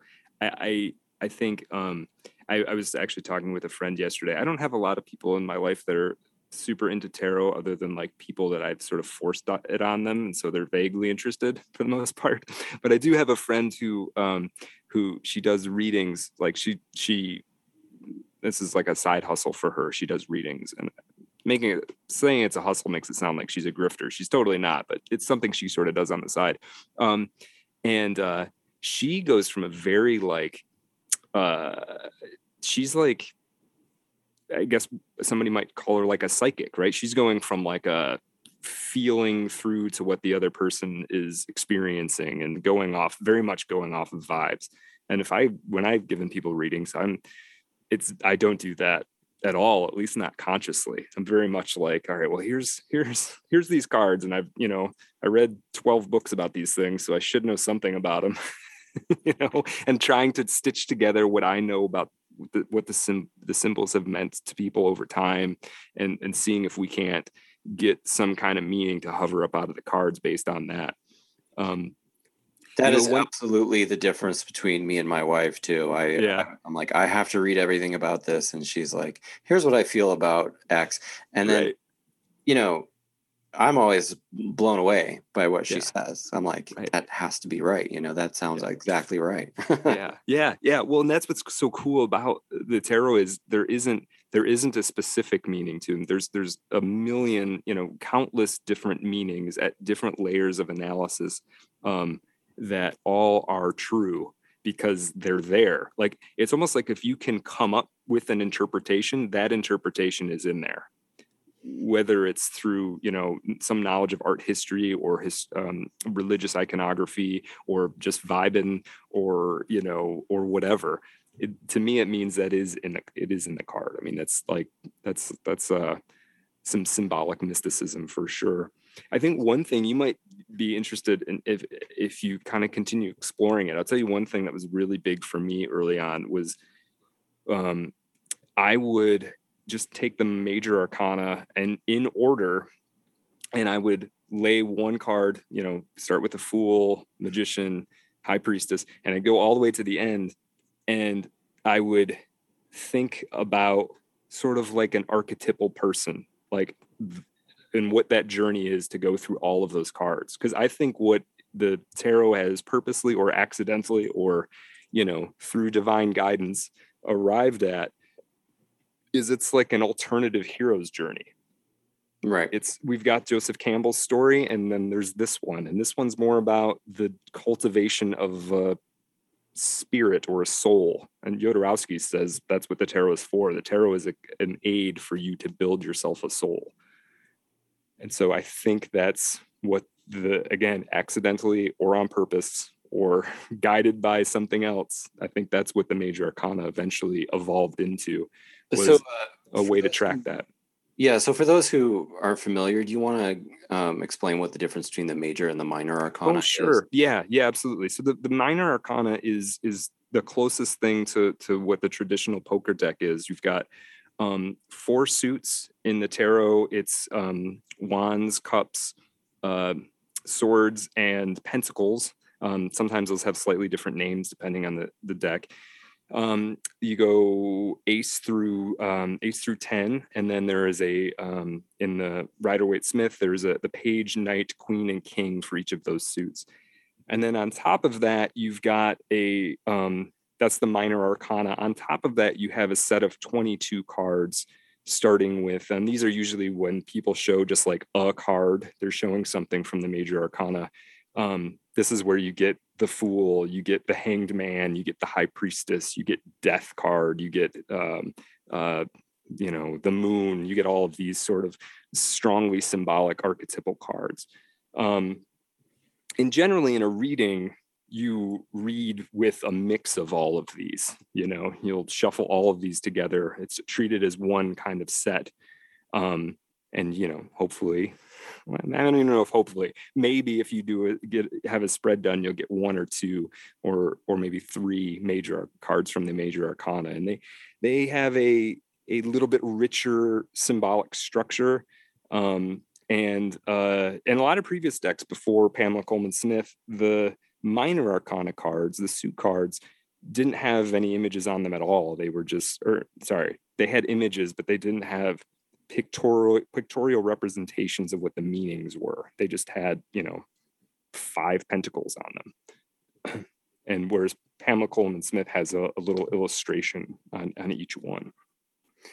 Yeah, being like a member of the the Golden Dawn, she would she's would have like put some of their specific you know esoteric teachings into it that's where you start to get a lot of that stuff right yeah yeah definitely and before that there was another major um, innovation in tarot by uh, not long before it um, by um, oh this is one of those ones i've names i've read but never said so eliphas levi eliphas oh yeah levi yeah. yeah yeah he started he started um, really purposely trying to integrate the kabbalah into tarot um, and and was finding some significant resonances and seems to be able to to work. I don't consider myself. I don't really understand the Kabbalah very well at all, to be honest. So I'm not going to try and tell you what all those resonances are. Um, but he he's one who actively tried to integrate that into the imagery, and he had a deck of his own that he developed. Um, he developed with an artist at the time. I think that deck is there might be some versions of it out there. I've never actually seen it. But well, so that was a generation or so before Pamela Colman Smith. Yeah. Yeah. So one example of this, and I, am by no means like a, a deep learned person in Kabbalah either, but I know that you know there are 22 letters of the Hebrew alphabet, and mm-hmm. uh, Kabbalah, um, you know, just as these cards all have these complex meanings, the in Kabbalah, the each letter has a set of meanings um, right. magical resonance and and things like that. And right. those letters, if you if you look into it, actually originate as uh, actual symbols of mm-hmm. like eh, the Aleph, which is our letter A, um, is an ox head. Oh, okay. I didn't know. And, and Aleph actually means ox. The word Aleph means ox. And if you look at the letter A, it's actually a flipped over upside down head of an ox. You can just turn it over and see. Well, yeah, it is, isn't it? um, and so yeah, really cool. there's like this. There's a snake in there, and there's all kinds of different things. Um, Interesting. And the, of course, there are 22 tarot trumps as well yeah. in yeah. the major arcana, and so uh, they have been assigned in this esoteric version uh, a Hebrew letter. But then, of course, it gets complicated because not everybody agrees on what letter is supposed to go with what card. Right, right, and yeah, there were apparently some disputes um, uh, about this and what order they should go in, and and there was a lot of late 19th century. There was a lot of um, there was a lot of argumentation about how this should all go, sort of, including Waite, who came up with this deck, and and and and Levi and and uh, and other people trying to figure out like yeah which which letter which Hebrew letter should go with which which card? And well the order of them that we were handed down to us from the you know previous generations doesn't quite line up with that. And and you know I think all of that process was fruitful because I think we and I say like we as like a species or something or a metaculture we were probing around trying to make these cards mean something you know and so to have those disputes and, and sort of reshape the structure of it to me makes a lot of sense. Rather than being like well this is the truth it's it's like we're trying to to because to me what the tarot is it's it's we i'm gonna I'm, i always struggle to articulate this idea. We're trying to come up with you know how a, a, hologram like it's made up of all these little bits and then you put it together it creates this image right I think the tarot is sort of like that. It's this holographic thing by which all of it together, something actually capital T true comes out of it. And so we're struggling to piece together which parts of the hologram are going to make this thing are going to make this thing float and live. Um, and so I think all those disputes just get us closer, sort of. Right. Yeah. Now I don't know about the new phase of like we'd make a new tarot deck for everything. That's I, I don't know what to make of all that, but you know maybe some of those will survive. maybe. I mean, that's. Uh, do you know if like that happened in like because it could just be that it's like getting popular now, and then. Yeah. Just kind of like anything, like most of that stuff is ephemeral, and then mm-hmm. like maybe one or two will turn out to be like right relevant to people later on and people will find like deep meanings and that stuff too yeah people were always it's it does seem like people were always doing this i'm and, and i'm sure not in the same numbers as they are now but yeah people were drawing you know their own decks just for their own use um not necessarily as like something that they're trying to sell or popularize um, because it could be, you know, I imagine, uh, you know, a couple hundred years ago, it would maybe be a difficult thing to get your hands on a deck.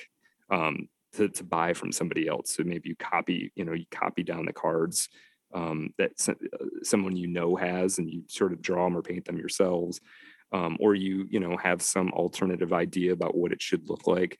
Yeah, no, I think it's always been going on, but I've, just like everything, the internet has like accelerated that process unbelievably. Yeah, yeah. yeah.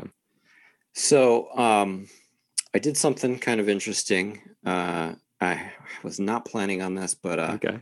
was waiting to get for the uh, time to start the interview, and I, I grabbed my the the one deck that I have. I I'm not. I need to get more. Um, at, at the very least, um, I I need a, a Rider Waite deck of my own, but I have um, the Thoth deck. Okay, uh, yeah, Cro- Crowley's. That's and, a gorgeous deck. I I really love that deck aesthetically. Yeah, drawn yeah. by um Frieda Harris, mm-hmm. who I do don't know a lot about, but it's interesting that it's another woman who did the artwork.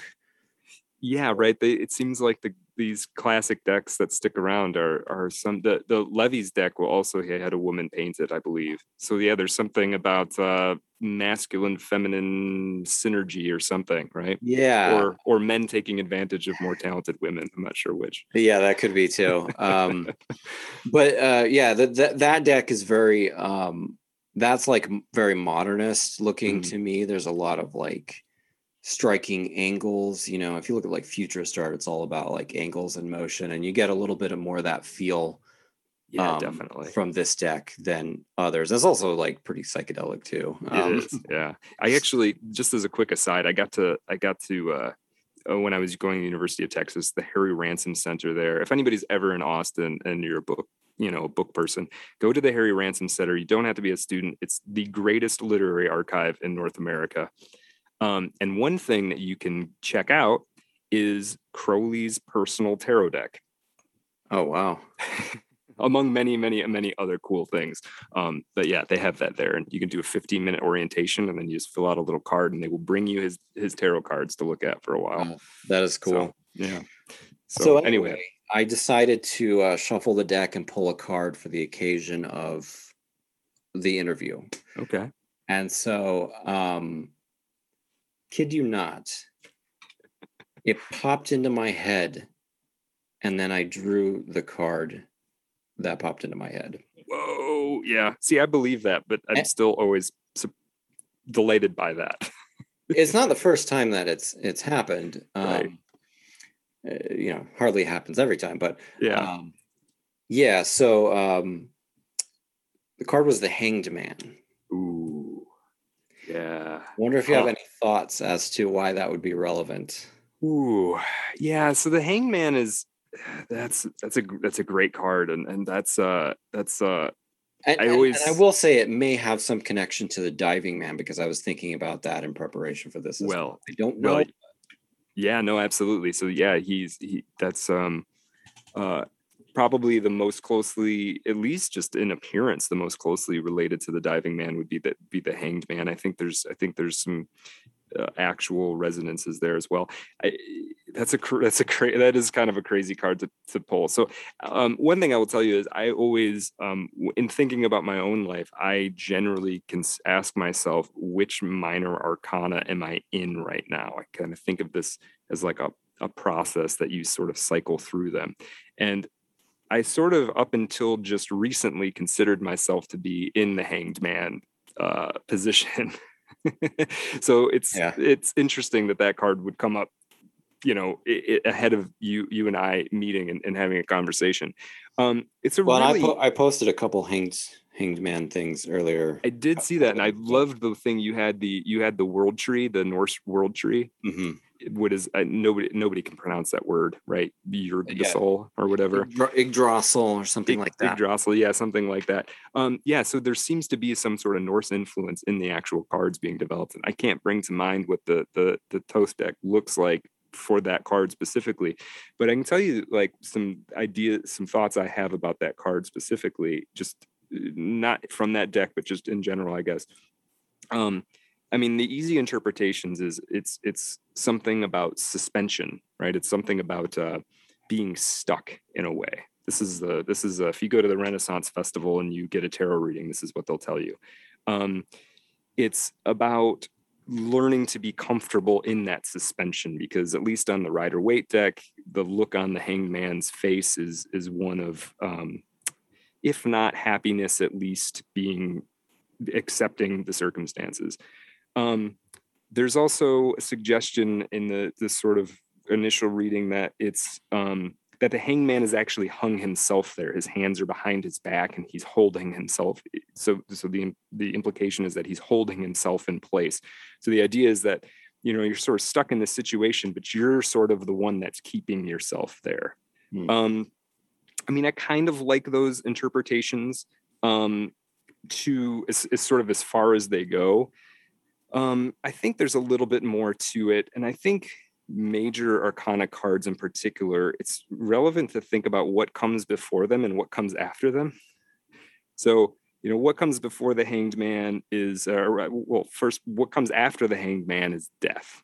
That's the card of death. Mhm. Um, and what comes before the hanged man uh, is, uh, oh wait, what does come before the hanged man? Uh, Justice. Well, it depends- justice. it- Yeah, it it- depends on the deck is, is part of the issue. The Marseille deck, I think its strength comes before it.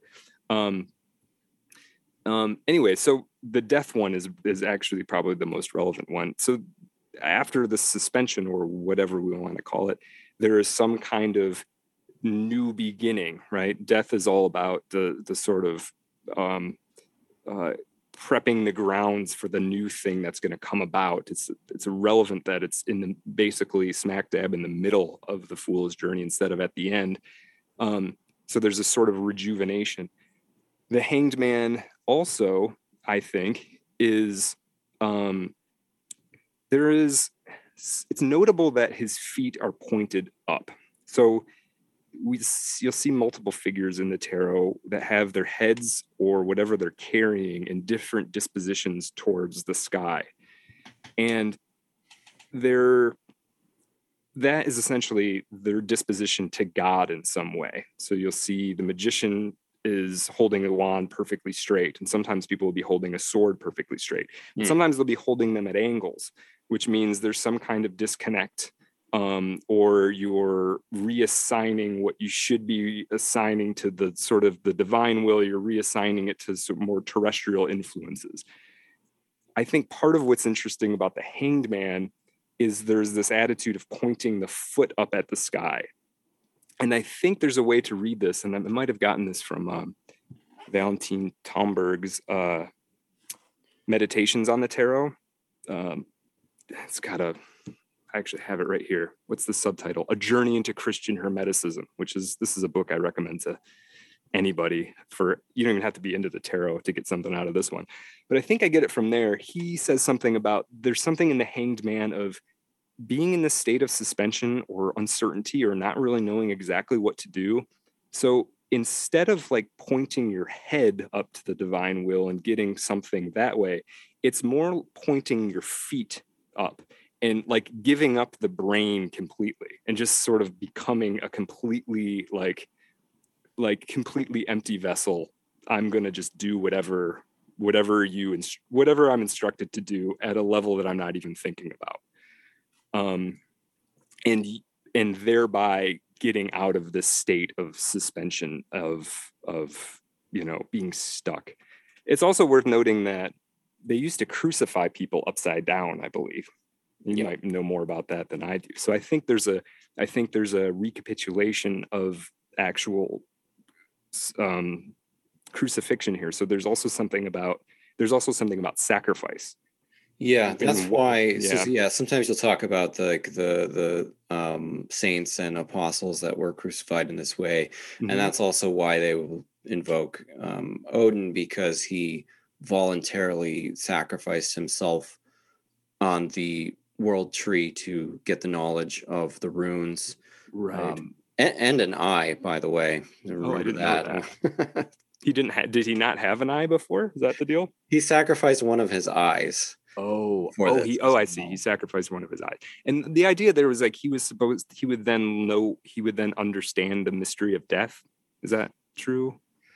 I don't know much about that. Ah, something like that. I don't know, but yeah. what he ultimately got out of it was was the rune, the the runes, which are they're they're the um again this is so in the norse myth you it's an alphabet it's a functional alphabet it's what mm-hmm. they use for their language but mm-hmm. then it also has all these um, other meanings and and and re- magical resonances just as the hebrew letters in kabbalah right um so he got the knowledge of that and also the mead of poetry.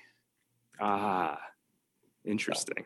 So, interesting. Yeah. yeah. See, I think I think there's some there's there's in the sacrifice component. There's definitely there are definitely correspondences there, and and and you know, I think I think it's worth. This is one thing about the tarot that I find interesting, and, and or more than interesting, I guess. Much like um, much like any old religion that has had much thinking done about it, much like Christianity, much like Judaism. I don't pretend to be an expert in any of those. There is a there is a surface level of it that works for a certain person or certain group of people. Just like the Bible, just like in Christianity, you have um, illustrated Bible stories for children, right?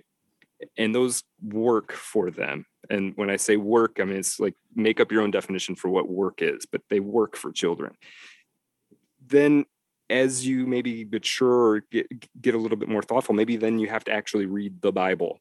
And then maybe that doesn't quite work enough. It doesn't, it doesn't provide you enough meat. So then you have to read um, various thinkers who've thought about the Bible, right? Various theologians. And maybe that doesn't work quite either. And so you've got to actually go out and have some kind of vaguely mystical experience. You know, maybe you go and have a fast or whatever. Um, but they're tiers of the same system of thoughts, right? I think the tarot is kind of like that too. So the hanged man, it's like it can mean like an infinite number of different things depending on the context that you're trying to put it in. Um, for me, the hanged man resonated a lot because up until recently, I felt sort of suspended. I was kind of hanging out there. I'd felt like I had made sacrifices, but they'd sort of not quite gotten me anywhere, if that makes sense. It was yeah. like sort of tried to trade in a bunch of stuff, and it turned out they, it wasn't worth anything. And it was very confusing to me. Um, that period, I feel like, has since ended, and I've sort of moved past that phase. I don't feel stuck or suspended quite so much anymore.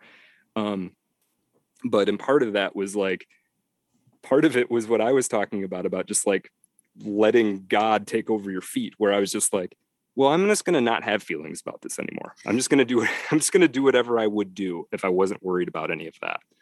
Um, and that seemed to work, right? Kind of just shut down the, the, the, the obnoxious human part of my brain for a while. And it sounds terrible to just go through the motions, I don't know if I went just went through the motions, but there was something like that where I just sort of let this let the cycle take over, and eventually, you know, you get to climb down from the tree. Hopefully. Yeah. Um, so, do you use? Um, I gather you do a lot of uh, uh, spreads for yourself personally. Yeah. Um, do you use this primarily to interpret a situation that's in your life, or how exactly uh, do you use that? Yeah, yeah, no, that's I, I, I try not to do it too often. So you know, it's every couple, two, three, four months, something like that. Um, and yeah, I will ask a question. Um, I will say that when I was doing it before, um, I would have much more specific questions. And now it's pretty much always the same question. And I feel like I'm just looking for an update. Um, but it, yeah, I mean, I guess it really fits into what you would call a spiritual practice. It's a it's a realigning um, of of you know what I'm doing, what I need to be looking out for, what to make of what has happened, you know, recently, and the sort of the pattern of my life. Uh, what are some subtexts and subconscious f- things going on that I might not be paying attention to, and maybe I need to. Um, what not so much trying to figure out like what my uh what my goal appears to be based on how I'm doing things and whether or not that's actually the right goal or if I should be pointing in a little bit different direction. So it's yeah, it's very much like a realigning process. Um and it feels akin to for me to going reading a tarot for myself feels akin to like if some super, incredibly wise but very eccentric and strange man lived in my neighborhood and he occasionally let me go see him. That's that's what it feels like and i just kind of go in there and he tells me a bunch of strange things and i kind of have to walk away and digest them for several weeks. Everybody should have that. Right. Everyone should have a strange old man that lives yeah. in their neighborhood. Yeah yeah, and he just invites you over. Like it's not even invites you over. Like every once in a while, you're just sort of allowed to come through, and maybe you get to pick a book off his shelf, ask him a couple questions, and then he sort of curmudgeonly makes you leave. Yeah, that's what the tarot. That's that's what the tarot feels like for me. And I always get something. I always get like a nugget or two that that that remind me of something you know I should be doing, or I have fallen short of doing, or you know some direction in which I need to be carrying stuff for sure. So, do you have any other favorite cards or cards that you've felt like personally uh, identified with or anything like that? Yeah, I mean, there's I, I suppose there's a handful, and they they kind of change. They they sort of change um, on a somewhat regular basis. I mean, there's ones that resonate for me personally. Um, one right now that I'm thinking about a lot, and this is probably the one I'm going to write my next little piece on, is the um, the Eight of Pentacles.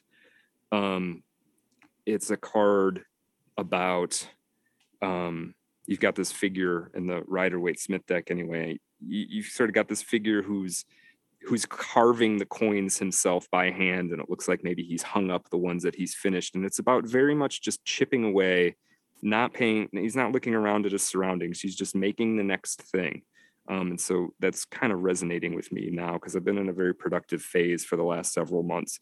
Um, and whenever you start getting whenever i start getting productive i start uh, getting curious about what the results are going to be and this is a reminder to just know you just keep chipping away so that one that one is big for me right now and it has come up other times in my life um, in terms of a major arcana card there's uh, uh, well, I wanted to talk about.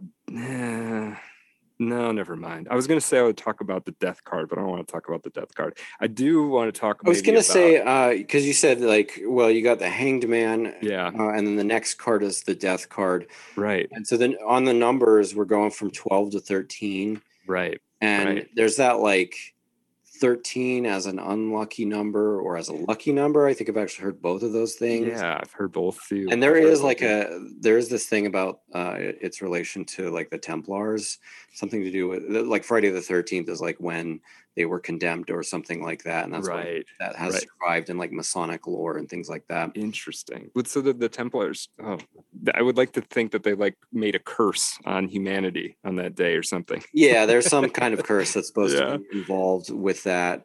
Um, but my understanding with the death and tarot card and tarot is that you know it's it's really just a transformative yes. Uh, yeah that's that's that's i think the the i think that's the well so here's here's i think in a normal reading i think there's two aspects of it that are worth considering.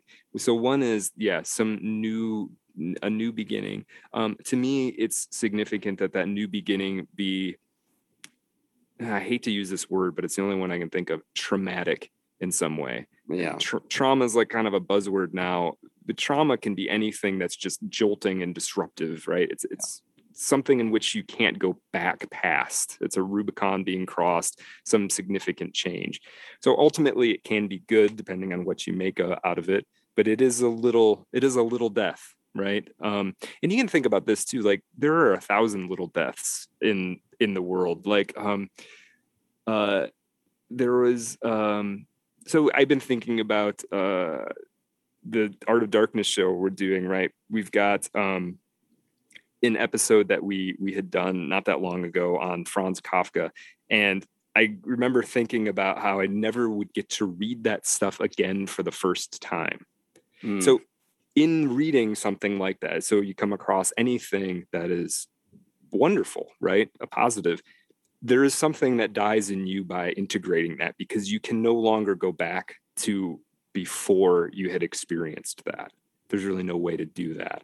So right. that's a kind of death as well. But I think also in a reading, you know, there used to be a thing that people did, and sometimes I guess people do do it now, maybe more subconsciously, where you would have a memento mori, right? You would carry something with you or have something nearby that reminded you that you were going to die and right. while there's something morbid about that there's also something very clarifying about that it's it's a no bs thing that you're only going to be here for so long. Even if you believe in afterlives and or and or reincarnation or whatever this one is going to end. Um and so i think the card in the read in in a reading can be a good reminder of that as well. Well it's um, a very hardcore looking card. It's very metal It is. It is the most metal of it's the like a skeleton sure. on a horse with like a yeah. black flag or a side. Yeah. yeah, and depending on the deck, there's like heads on the ground, and you know, yeah, yeah, it looks like the end of a war. It does absolutely, absolutely. Yeah, it's it's a little it's a little frightening. You know, um, my my wife and I, um, we uh, we just got well, we got married at the beginning of COVID, and then we we actually had our reception just recently, and our all of our um, our uh, seat assignment cards, right, were tarot cards. So we kind of just did it randomly. Um, and so you'd get your seat assignment card, and you were also kind of given a tarot card at the same time, right? And uh, what a cool idea! Yeah, it was. It worked pretty cool, and it led to some cool chats and things, right?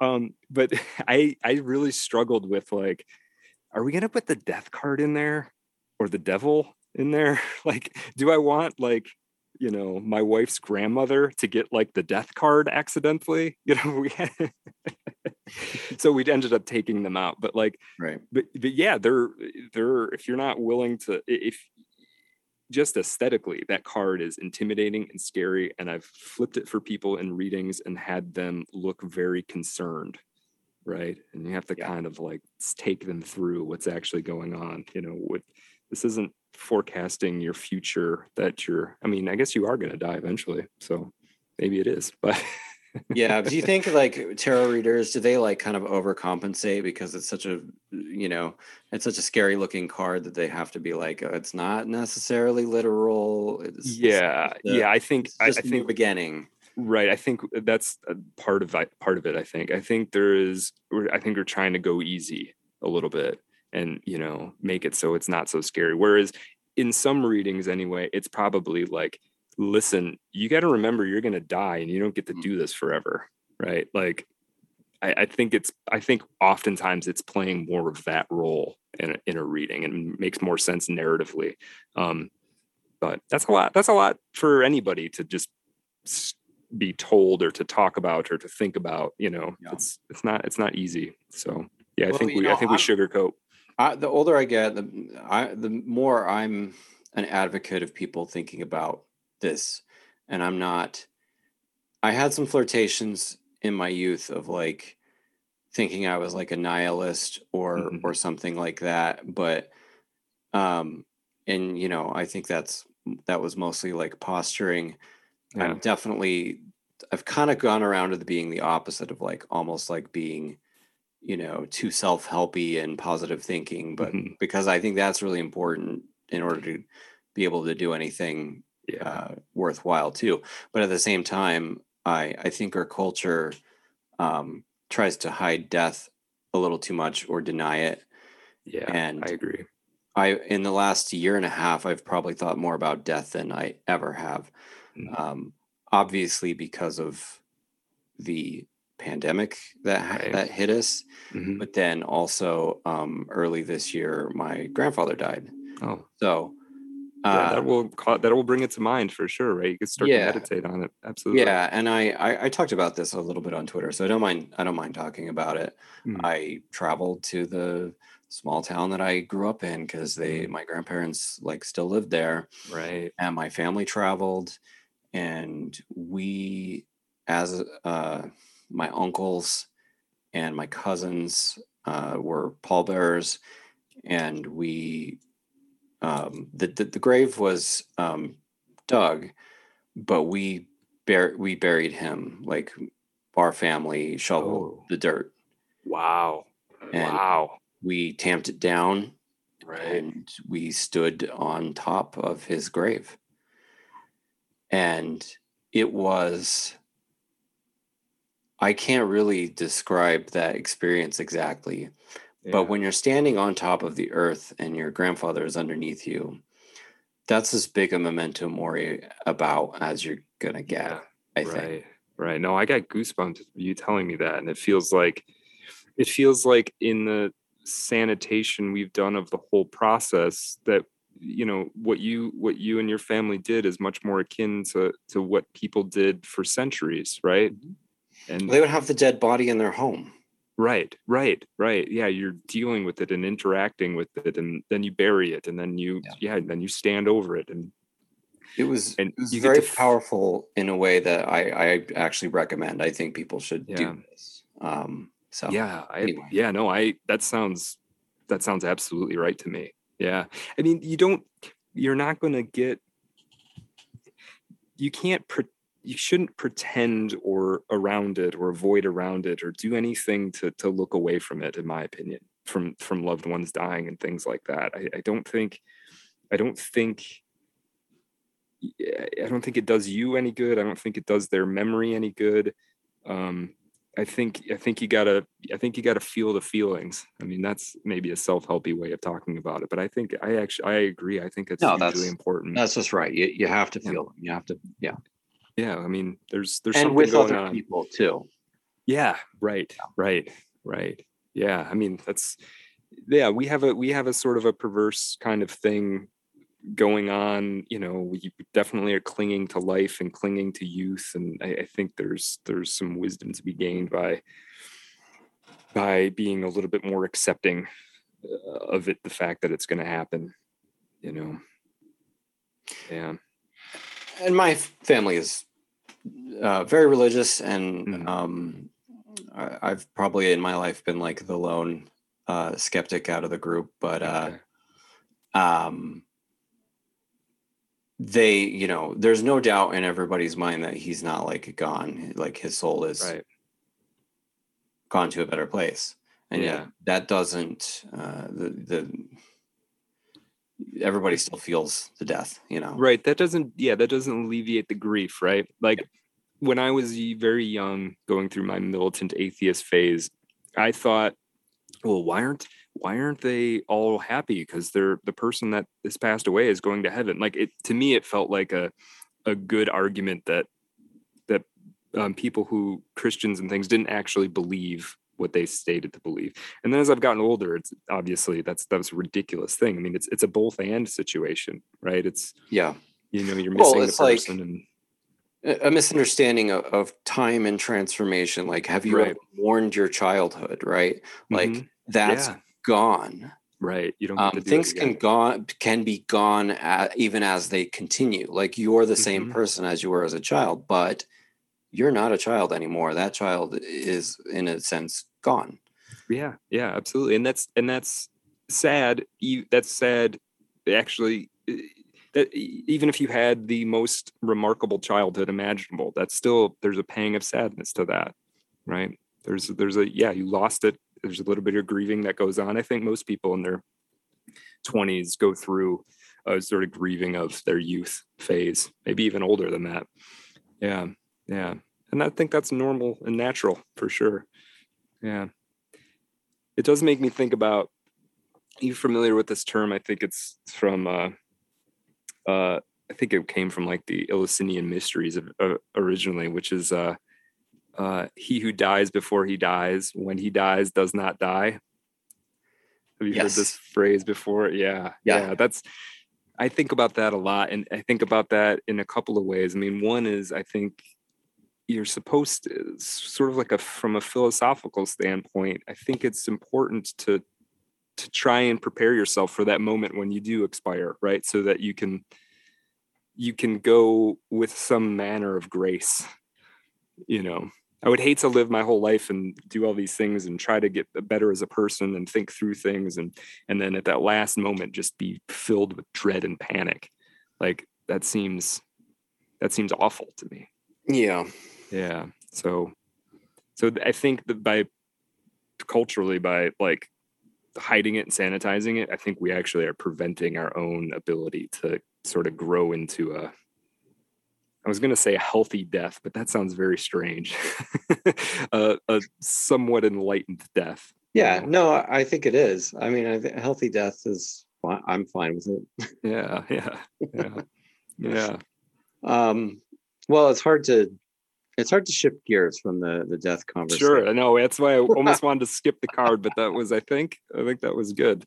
but any other cards or or um or like do you have anecdotes or experiences that related to specific cards that you want to talk about sure yeah um let me think so uh well i i wrote about um i wrote about this one a little bit um and maybe this will help us transition to something else I think you wanted to talk about. So, um, one of the most potent cards that I've spent like a lot of time thinking about and reading about and dealing with is um, the high priestess.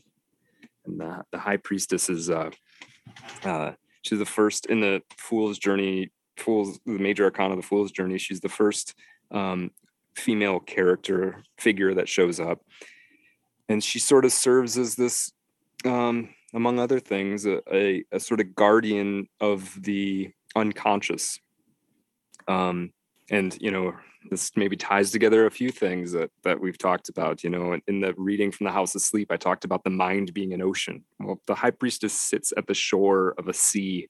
You know, uh, basically guarding it. Um, and maybe serving as a membrane between it and you you know this feminine this feminine figure um and that card anytime that card comes up for me it is a strong reminder that i haven't maybe i haven't been paying attention to or i need to pay attention more to what's going on below my cognitive processes. What is going on in my dreams? What's going on in my moods? What's going on with my intuition?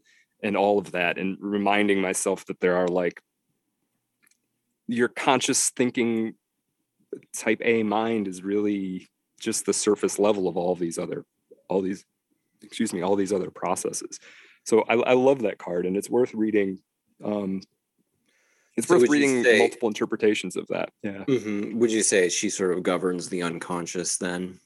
Yeah i think i think that's that's sort of her yeah i think i think that's it. I think it's interesting that it's uh, i think it's interesting that it's feminine um because well there's a whole sort of hermetic thing about masculinity and femininity that's always like difficult for people to talk about right now but but there is something about it being um a more uh, a more nurturing she's sort of she's sort of looking over the subconscious nurturing it to some extent and allowing certain things to pass back and forth and maybe something happens and as a person who's trying to be a writer you know maybe something happens in your life and then uh, an experience or something you saw or heard and it passes through that membrane it passes through the high priestess goes and lives in the subconscious or the unconscious for a while and then after it gets to gestate in that place then you've got to sort of give birth to it by bringing it back out into the world in a piece of writing or a piece of art right? So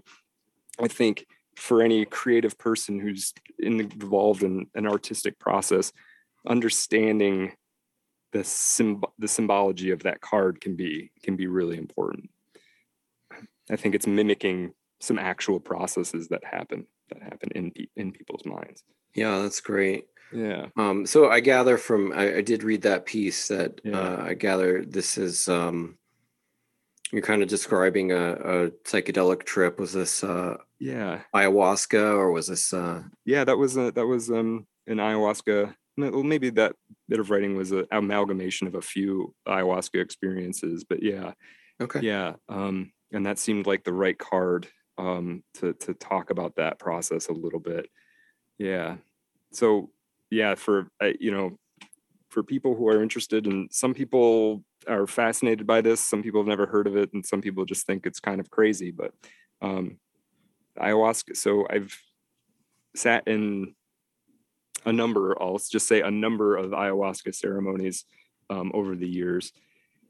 Um, and you know, there are a number of aspects to it. It's it's it's part of House of Sleep is inspired by the social dynamics of those ceremonies. Um, just you've got people sitting in a room sharing an experience. Um, you kind of close yourself off from the world very temporarily for you know two or three days or a little more um, and you have these shared these deep experiences that are to a certain extent shared um, and you know you're engaging in this medicine that that has been being used for thousands of years, primarily in, in South America, though there are intimations of other cultures in Europe and Middle East, the Middle East, maybe having coming come across something chemically very similar.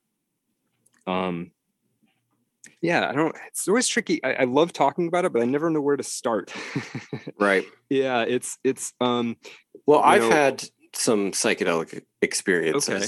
But have you, have you gone? Have you managed to find ayahuasca in your travels?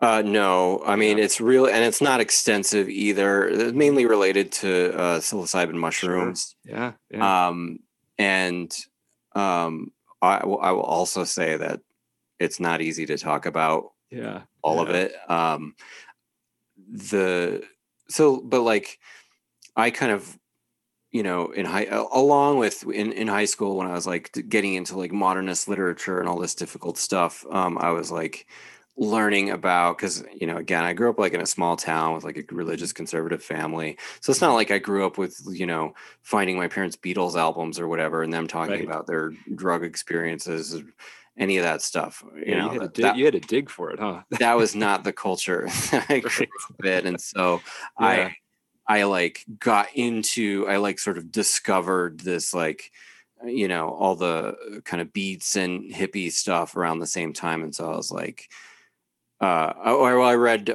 Aldous Huxley's yeah. uh, Doors of Perception after I read Brave New World, right? So that was my yeah. intro.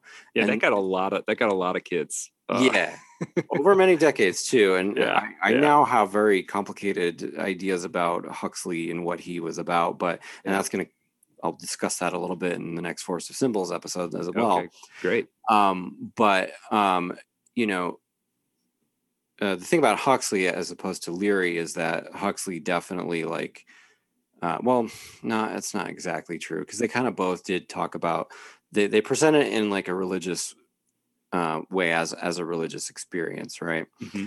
And so it kind of primed me to expect that, right? And yet the context in which I actually ended up doing it was not like that at all. Mm. Uh, and so my results, I think, were a little bit equivocal mm-hmm. uh, and maybe a little disappointing. Um, primarily because in this country, you know, you're going to encounter drugs through, you know, like you're at a party and your friend has some drugs. Right. Right. Right. Yeah, so, no, that's how most people come to it for sure. I mean, that's how my first, exp- all my first experiences were. Maybe, and know, yeah. you know, the first time I did mushrooms, I actually like split them with a friend that I brought with me because they were like, "Oh, you, you didn't tell us you're bringing a friend. You, he can do some, but you got to split your dose." Right. So I did, and it's probably good that I did because they mm-hmm. were incredibly powerful, and oh, everybody okay. who had done them that had experienced them before. Also said that these were incredibly powerful. Right, right, right. Um, so um, yeah, you got maybe dodged a bullet there, or maybe yeah. not. Yeah. Um, so anyway and so i'm kind of interested in this uh the ayahuasca ceremony because that that that you know they talk about set and setting the set and setting is yeah totally different yeah yeah and, and it's interesting i'm i'm glad you brought up that context because those the the con- the context of many of my first experiences was very much like all right well i guess we're going to hang out and do this right? And um uh but my ayahuasca experiences, the ceremonies that I've been a part of, um, you know, there's a, a, lot of argument about lineage and the right way to do it or the wrong way to do it, and I'm not super interested in in the, the that necessarily, but um, the group I had sat with did come from a tradition and a sort of a lineage um, from from South America. Um, you know, they learned how to the the ayahuasquero had had learned how to make um, make his brew down in South America and had studied with teachers down there for years, and then brought up um, these traditions and ways of doing things and songs. The music is hugely important, and you know you sit with a group of people and and um, there are kind of rules about what to do, right? About uh, and maybe not even rules, but there are sort of customs within this within this mestizo tradition of, of, of partaking in ayahuasca of you know how you sit and where you sit and who when you drink and what happens before everyone drinks and what happens after everyone drinks and what songs are played when and um, you know what um, steps are taken to make sure that um, uh, bad you know bad spirits don't come into the room and how does the ayahuasquero manage to maintain a container for all of these? And it's all taken um, it's all taken just the right amount of serious in my opinion. Um because yeah. you could take it too serious and then it starts to be alienating for people right? Um but it's not that. It feels like we're we're you know feels like it's all kind of done toward an end. Um and because of that it creates a it it it made me anyway have religious experiences um that I had never really had before. And you know changed um, uh, a lot of things from you know my cosmology to my uh, my uh, my my nutritional habits you know from all from top, top to bottom um, because of that. Um, and yeah i mean it takes you to some how specifically would you say uh, well let's go with let's go with uh, nutrition habits first. Oh well yeah so uh, you know i guess i was i ate fairly i ate fairly well before that. I mean i'm a reasonably healthy person but um it did um my any tendency to overindulge in things has mostly gone away um, after ayahuasca experiences. So I definitely had phases where I drank too much. I don't think I had really a problem, but I, you know, I could throw them back. Um, and I, you know, I was the kind of person where anything that was indulgent, once I started, I kind of had to go until it was gone. Mm-hmm. Um, and that sort of after ayahuasca, that sort of went away. I, I don't really, I max out at about two drinks now through no conscious effort. It seems like it sort of just shut some indulgent part of me down a little bit. Um, and why would you say that changed? Is it an attitude that you have now that is different, or? Yeah, I think um, there is something that came. Well, okay, so I'll get a little bit personal um, because I don't know. I was trying to avoid it, and and I'm happy to get a little personal. I guess one thing that the ayahuasca experience um, helped me to understand was the own narrative, the narrative that I had about myself that I was carrying around. Um, and it showed me what that narrative was or that narrative about myself was. And it actually, in the experience, I actually saw this narrative travel back through my father and grandfather, almost like a almost like a like a old yarn that was handed down, right? it came, it came to me, and it was this sense, this feeling that I was worthless. And ayahuasca helped me to see that that was the narrative I carried about myself. And if something is worthless, you don't mind degrading it, mm. right? Yeah. Um, and as I worked out of that narrative, I did it just made less sense. I guess it sort of make saying it made less sense makes it sound like it wasn't even really a conscious decision. I just had less of a tendency to degrade myself as I unpacked that narrative that I had. Right. So it's like, well, I'm not going to degrade it because it's I don't I don't degrade stuff that I think has value. So it kind of works, you know, sort of in an oblique manner like that. And then one day you realize you're like, huh, you know, I haven't gotten actually drunk this year. You know, it's like, huh, that's weird. That's never happened before. yeah. No, yeah. I I can totally see how that would happen because I do think a lot of these things. Uh, you know, I know that there's such a thing as chemical dependence and whatnot, but I know mm-hmm. that I think a lot of the things that we do um, habitually uh, do come out of a narrative. You know, mm-hmm. I'm doing this thing because I believe I'm the type of person that does this thing. Right. Right. Right. Absolutely. Yeah. And I think my, you know, there were probably a time when I was young when I thought like drinking a lot was cool or something. And maybe, you know, relative to other people, maybe it is cool when you're 19. I don't know what's cool, but it's not that cool when you're like 35. No. Yeah. I know that for a fact. Significantly so, less cool. Yeah. Right.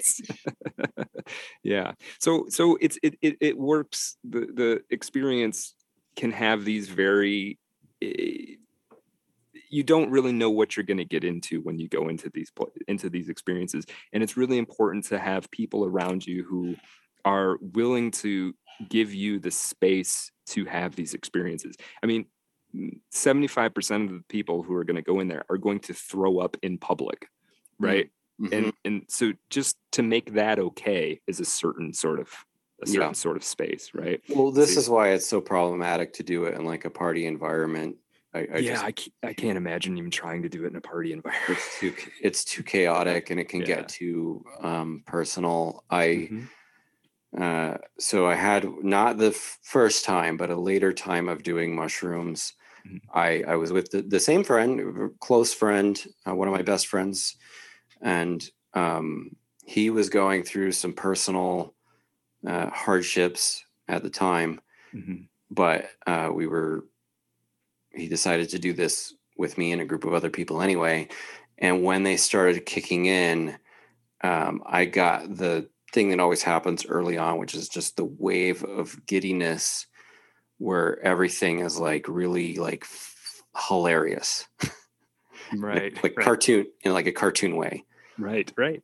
Um and I couldn't I could not help this. This is like a roller coaster. I strap myself in and the ride is going. Like I'm Right. not going to not be like this. Mhm. And so but what happened to him is that he started crying Oh. because he was like not escaping the situation that he was in. He was like, like you were saying, like revealing what the narrative was or what, Mhm. you know, he was going through one of those things. Mhm. And I just, I actually, he had to actually go into a room and be alone. yeah. And I had to not be around him, even though I like didn't, like I felt terrible about that. right, right. and I you couldn't- cared and but yeah, you weren't in a you weren't in a space that you were going to be the person that was going to help him, right? Yeah, Yeah. not at all. yeah yeah yeah yeah no that's that's that's pretty common and th- that's another thing that's really interesting about the ayahuasca ceremonies is you have a person who's administering it and then you'll have a handful of other um, helpers who are just kind of there um, for as small things as helping you get you know get to the bathroom if you need to go to you know anything that comes up. And i think if you're gonna you know if you're gonna take a high dose of the most powerful psychedelic known to man um it's good to have somebody around I would say so. Well, so okay, ayahuasca that's chemically the same as DMT, or is DMT like a derivative of that? Or yeah so so what um so dmt dimethyltryptamine is um it's generally not orally active um so people who just do dmt they will have a crystallized form and they will smoke it or vaporize it in some way um ayahuasca um the reason it's not orally active is your stomach will break down dmt um using uh, monoamine oxidase so it'll break it down before it like gets into your bloodstream. What ayahuasca has with the with the the people in South America who sort of came up with this figured out was that if they brewed the leaves of the chacruna and the vine of the ayahuasca vine, basically what they would get is a natural monoamine oxidase inhibitor um, and DMT at the same time. It's basically turning it into an orally active drug. So people who smoke or vaporize DMT, they're doing the same thing as ayahuasca. Ayahuasca just takes um, it lasts much, much, much longer, like by an order of magnitude longer. because of the way it's like metabolized. Yeah, yeah, yeah. Now, some people claim that um, smoking or vaporizing it, you go further, but it doesn't obviously doesn't last as long. Um, I think there's an argument to be made for that, but um, but uh, yeah. So you know, it's so it- they were able to turn it into like a five hour experience, basically. Oh wow. Um, yeah, I yeah, I have to imagine that adds to the kind of re- religious or transformative nature of it if it lasts that long. yeah. You get to you get to go through some things. you get ups and downs and and this- and sideways is so Yeah. yeah and so kind of a story gets to develop about it and and um and you know there's a the purging aspect of it too which i think is actually pretty important to the long-term sort of psychological or spiritual help that it provides. I think the purging is actually significant. Um and that's you know that's your body just trying to get rid of something you something nasty that you drank right? But it, it turns into its whole own thing.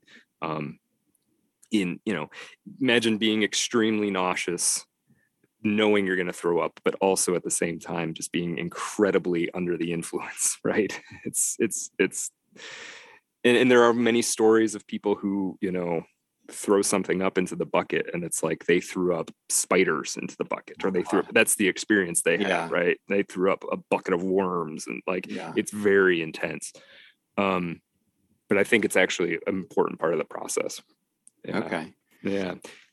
Yeah. So what I'll tell you why, why because it's interesting, I think. You start to get nauseous, right?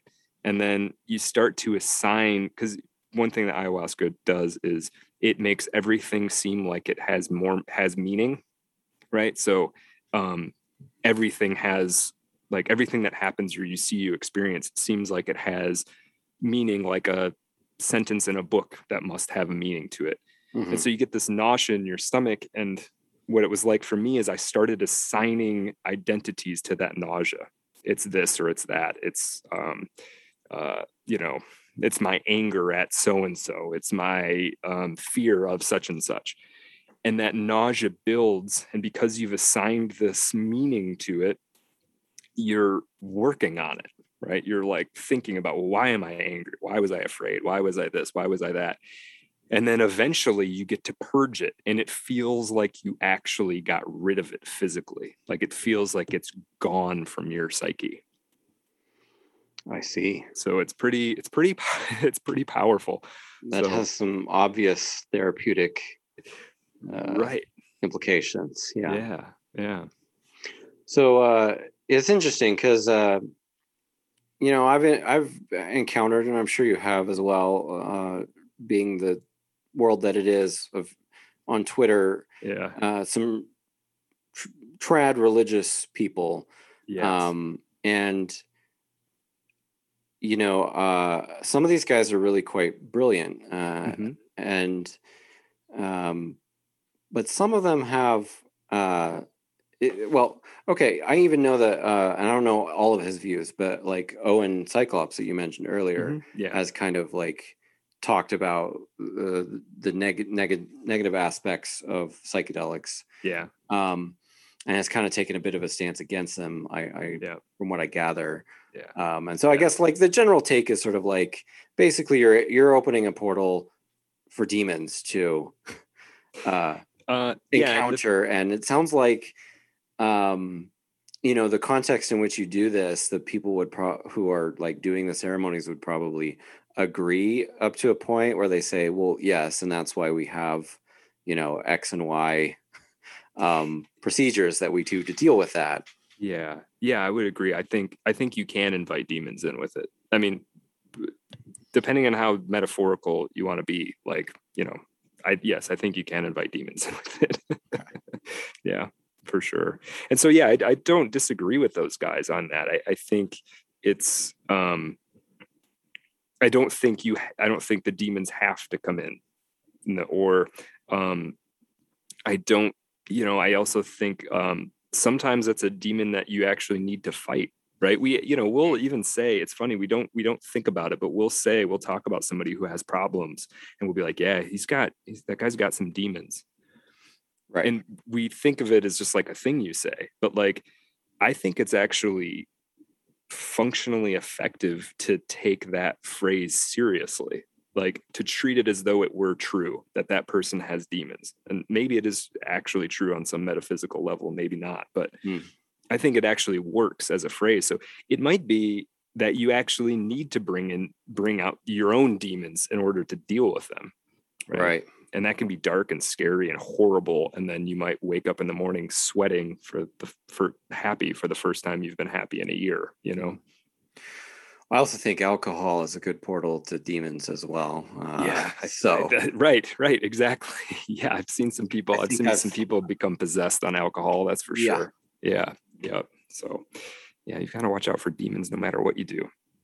All right, so let's uh yeah, let's get into some of your your fun ayahuasca stories. Yeah, and so I think I think some of these will also uh, relate to people a little bit more what the experience is like too. So um so one thing in that in that uh, one thing that you in an ayahuasca space that's worthy of taking serious and then understanding whether it works for you is is is, is how important the idea of plant spirits are in that world. Um the the notion is that the ayahuasca is um, is a feminine spirit that's often referred to as grandmother ayahuasca, um, and it's a figure that people claim to see. I feel like I have seen it and interacted with it, um, and but what you learn through these ayahuasqueros and people is that all plants have a spirit, um, and so there's other plants that are important in that tradition, and uh, you know, tobacco, for instance, is one that's really powerful in that tradition, but there's a whole host of others. Um, but I had uh, one evening, I had, um, I tend to um, run late in those experiences. So I, I'm, I'm still having the experience after most people have kind of finished or are, are tapering down for whatever biological reason. Mm-hmm. And so I mm-hmm. was having a very intense experience, and the ceremony proper was sort of over, and we're kind of hanging out on the porch, and I'm I'm sort of I'm sort of having a weird time, and and uh, um, uh, somebody said suggested to me that I should eat eat something, and the only thing that seemed palatable was a banana. Right now, again, I'm I'm deep in this plant spirit world where it does seem like plants mean something. Like I'd had an experience earlier earlier that night with a cedar tree. I actually still have like the dried leaves from that or the dried needles from that cedar tree because I felt like I had this relationship with the cedar tree for about five minutes. Um, but anyway, so I'm, I, I eat this banana. um, now I'm sure you know that bananas that you buy at the store are all clones. Have you heard this? Yeah. Yeah. So they're not they're they're not like most plants that are a bunch of different plants. they're all genetically identical to each other. So I eat this banana, and again, mind you, I'm very much in, under the influence of the medicine, and I immediately have this experience of banana plant and spirit. Now, so again, they're clones. They're not these individuals. Every banana is the same genetically. Yeah. And what the experience was for me is do you remember the old um, dire straits music video like one of the first music videos? The money for nothing and your chicks for free or yeah. whatever? Yeah. So all of a sudden eating this banana my vision is taken over by that like that aesthetic right? Like blocky cgi yeah. neon right? And then i have like a little bit of a banana figure but it's all bananas at once talking to me because they're all clones. And instead of it being like granting me some wisdom, since they're clones and they've been degraded, they're kind of stupid. And so the bananas, all of bananas in existence for a second, are just like, hello, I'm a banana. How are you? Like, I'm hearing the riff from that song, by the way. Right, right. and so for like five minutes, I my experience was interacting with like a stupid banana spirit that was also every banana in the world at the same time. Very, very bizarre, and and to me was absolutely hilarious. That's great. Um, yeah, and so you sort of have those kinds of like those kinds of experiences, and then like I don't know if this one is so much as funny as like kind of telling of what it's like. Um, one thing they the people who lead these ceremonies always tell us to do is like if you're not like really under the effect right what you should do is just try and concentrate on helping other people not by actually doing anything just pay attention to them and like send positive energy their way right? And the one night um there was a guy who was sitting next to me sort of kitty corner from me um, who was having a very difficult time. He was crying a lot and just having a hard time. And we found out later that he he had nearly died from an illness as a child that had like laid him up for months. And he was sort of revisiting that and kind of dealing with some stuff he hadn't dealt with around that. And um, I had for a while hadn't really been feeling it. So I just sat there and I had concentrated on him I was just like, I hope he gets through this. I like this guy. I didn't know him that well, but I was like, I like this guy. I hope he gets through it. I'm just sending him positive vibrations, all that. And in my head, I'm like, this doesn't do anything. This is just me bored. I don't have anything else to do until the medicine kicks in or whatever. Uh-huh. And the next day, the next morning, he came to me at breakfast and he's like, dude, thank you so much. I don't know how I would have got through that night if you hadn't have just been sitting there, like sending me vibe, sending me energy. And that was that was actually i think the second time i ever sat ceremony and i did not know what to do with that information right? Like i i still don't really know exactly what to do with that information. That you know clearly this guy had he in some way had felt what i was sending him right? Right. Yeah very very intense. Yeah. so it seems like um what happens is whatever you're interacting with you're you're like interacting with it on like kind of the essence of it. I, I am mm-hmm. avoiding. I'm consciously avoiding the word spiritual because fair enough. Like an overused word. Yeah. Um, and it doesn't necessarily like convey specific content.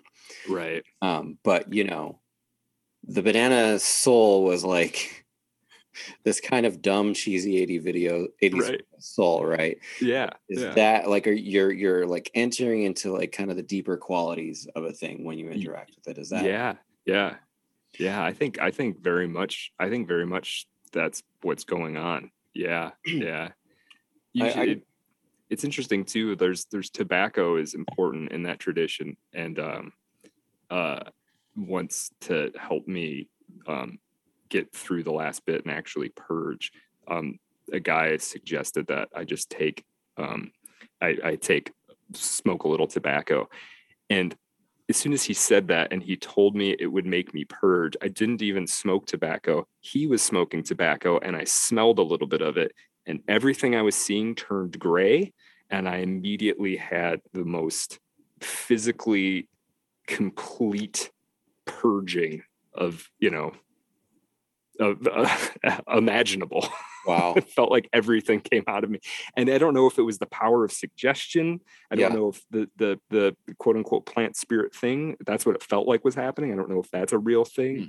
i'm not sure but yeah it's a well everything turning experience. gray that's like ash too right? Right right. Yeah exactly. And so and yeah ah, but it sort of it felt like at the moment that it had saved my life to be honest because that's that's how much i was struggling to get this thing out of me so who knows I, found it interesting with uh with mushrooms that um like it it affects the senses in different ways Uh-huh. like um the visual sense obviously like your pupils are going to be so dilated and you're just like taking in so much information through the visual field um and so everything is just like dazzlingly colored and it's like Yes. everything has just like light coming off of it going through it yeah and yet um and i guess some people get really fascinated with textures to like touch Yeah. too. uh, i didn't feel that quite as much but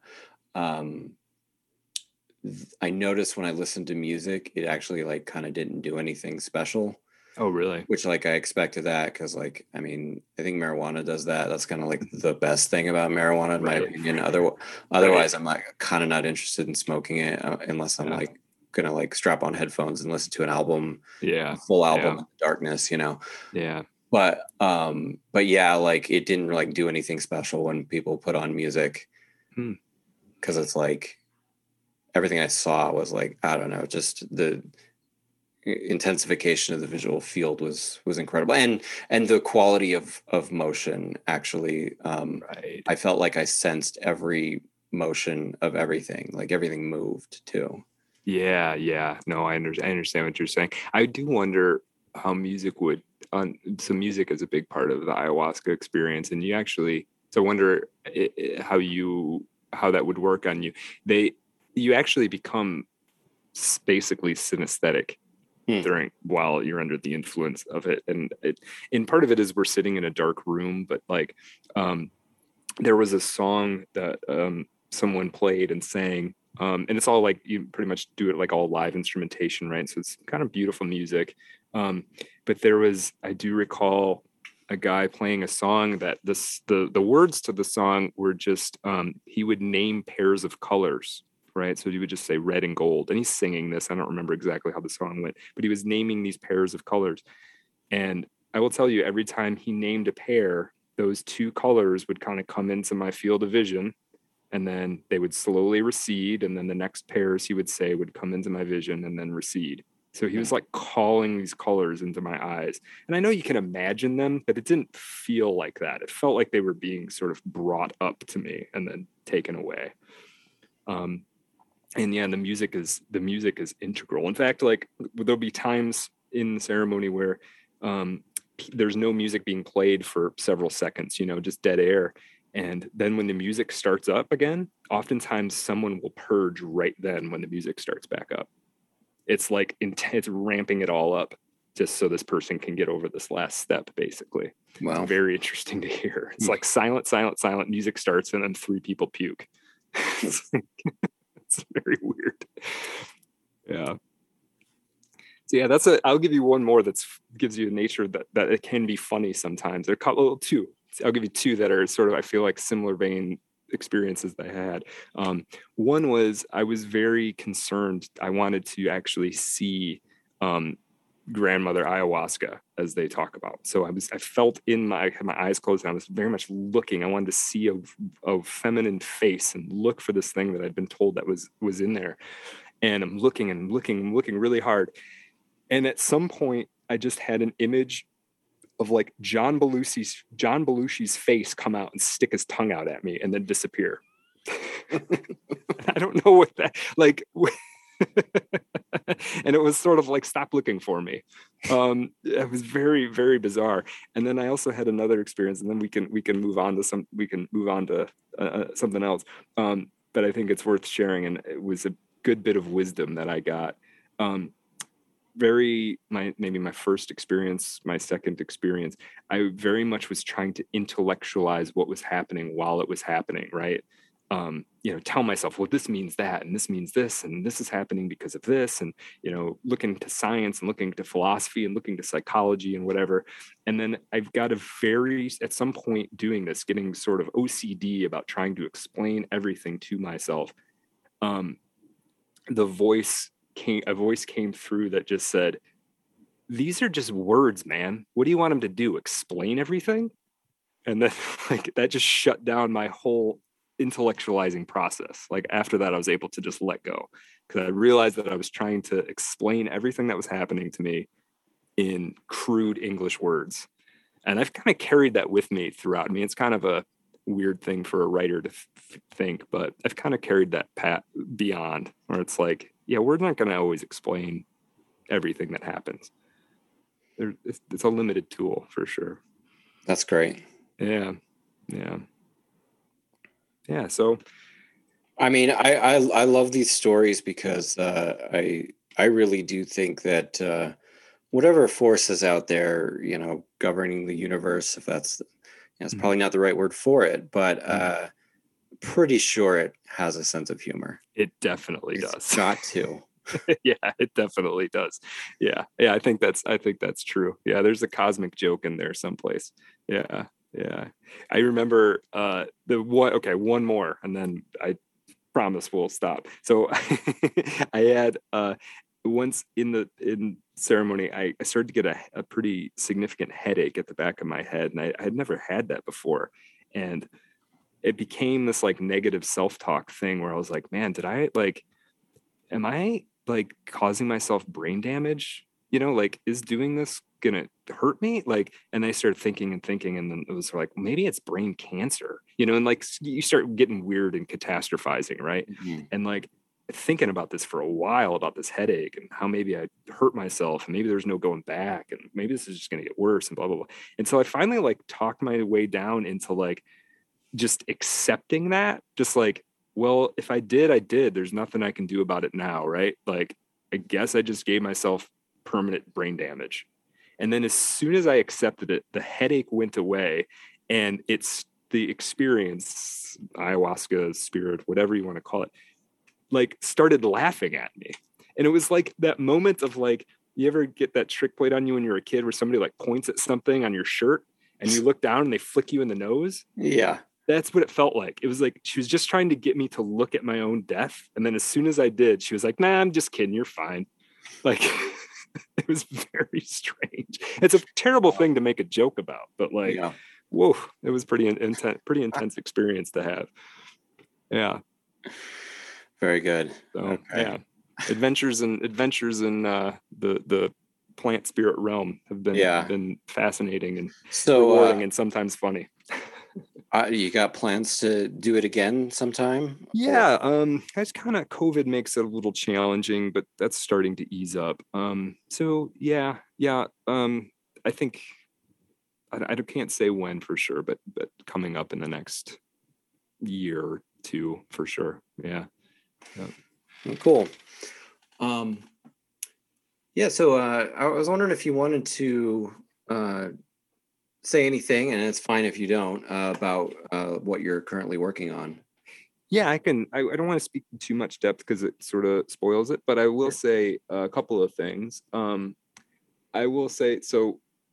I, I have a slug line written on my whiteboard, and this keeps me keeps me focused. Right. So this is basically what it's about.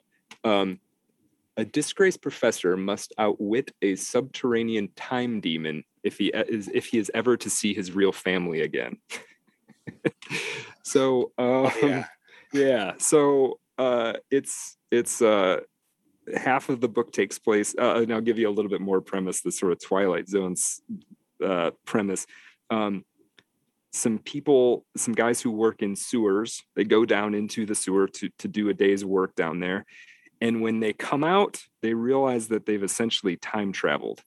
Um, and that so they you know they they end up basically in and out of the sewer trying to get their way back home. Um, and and you know they have some dark and comp- hopefully compelling adventures along the way.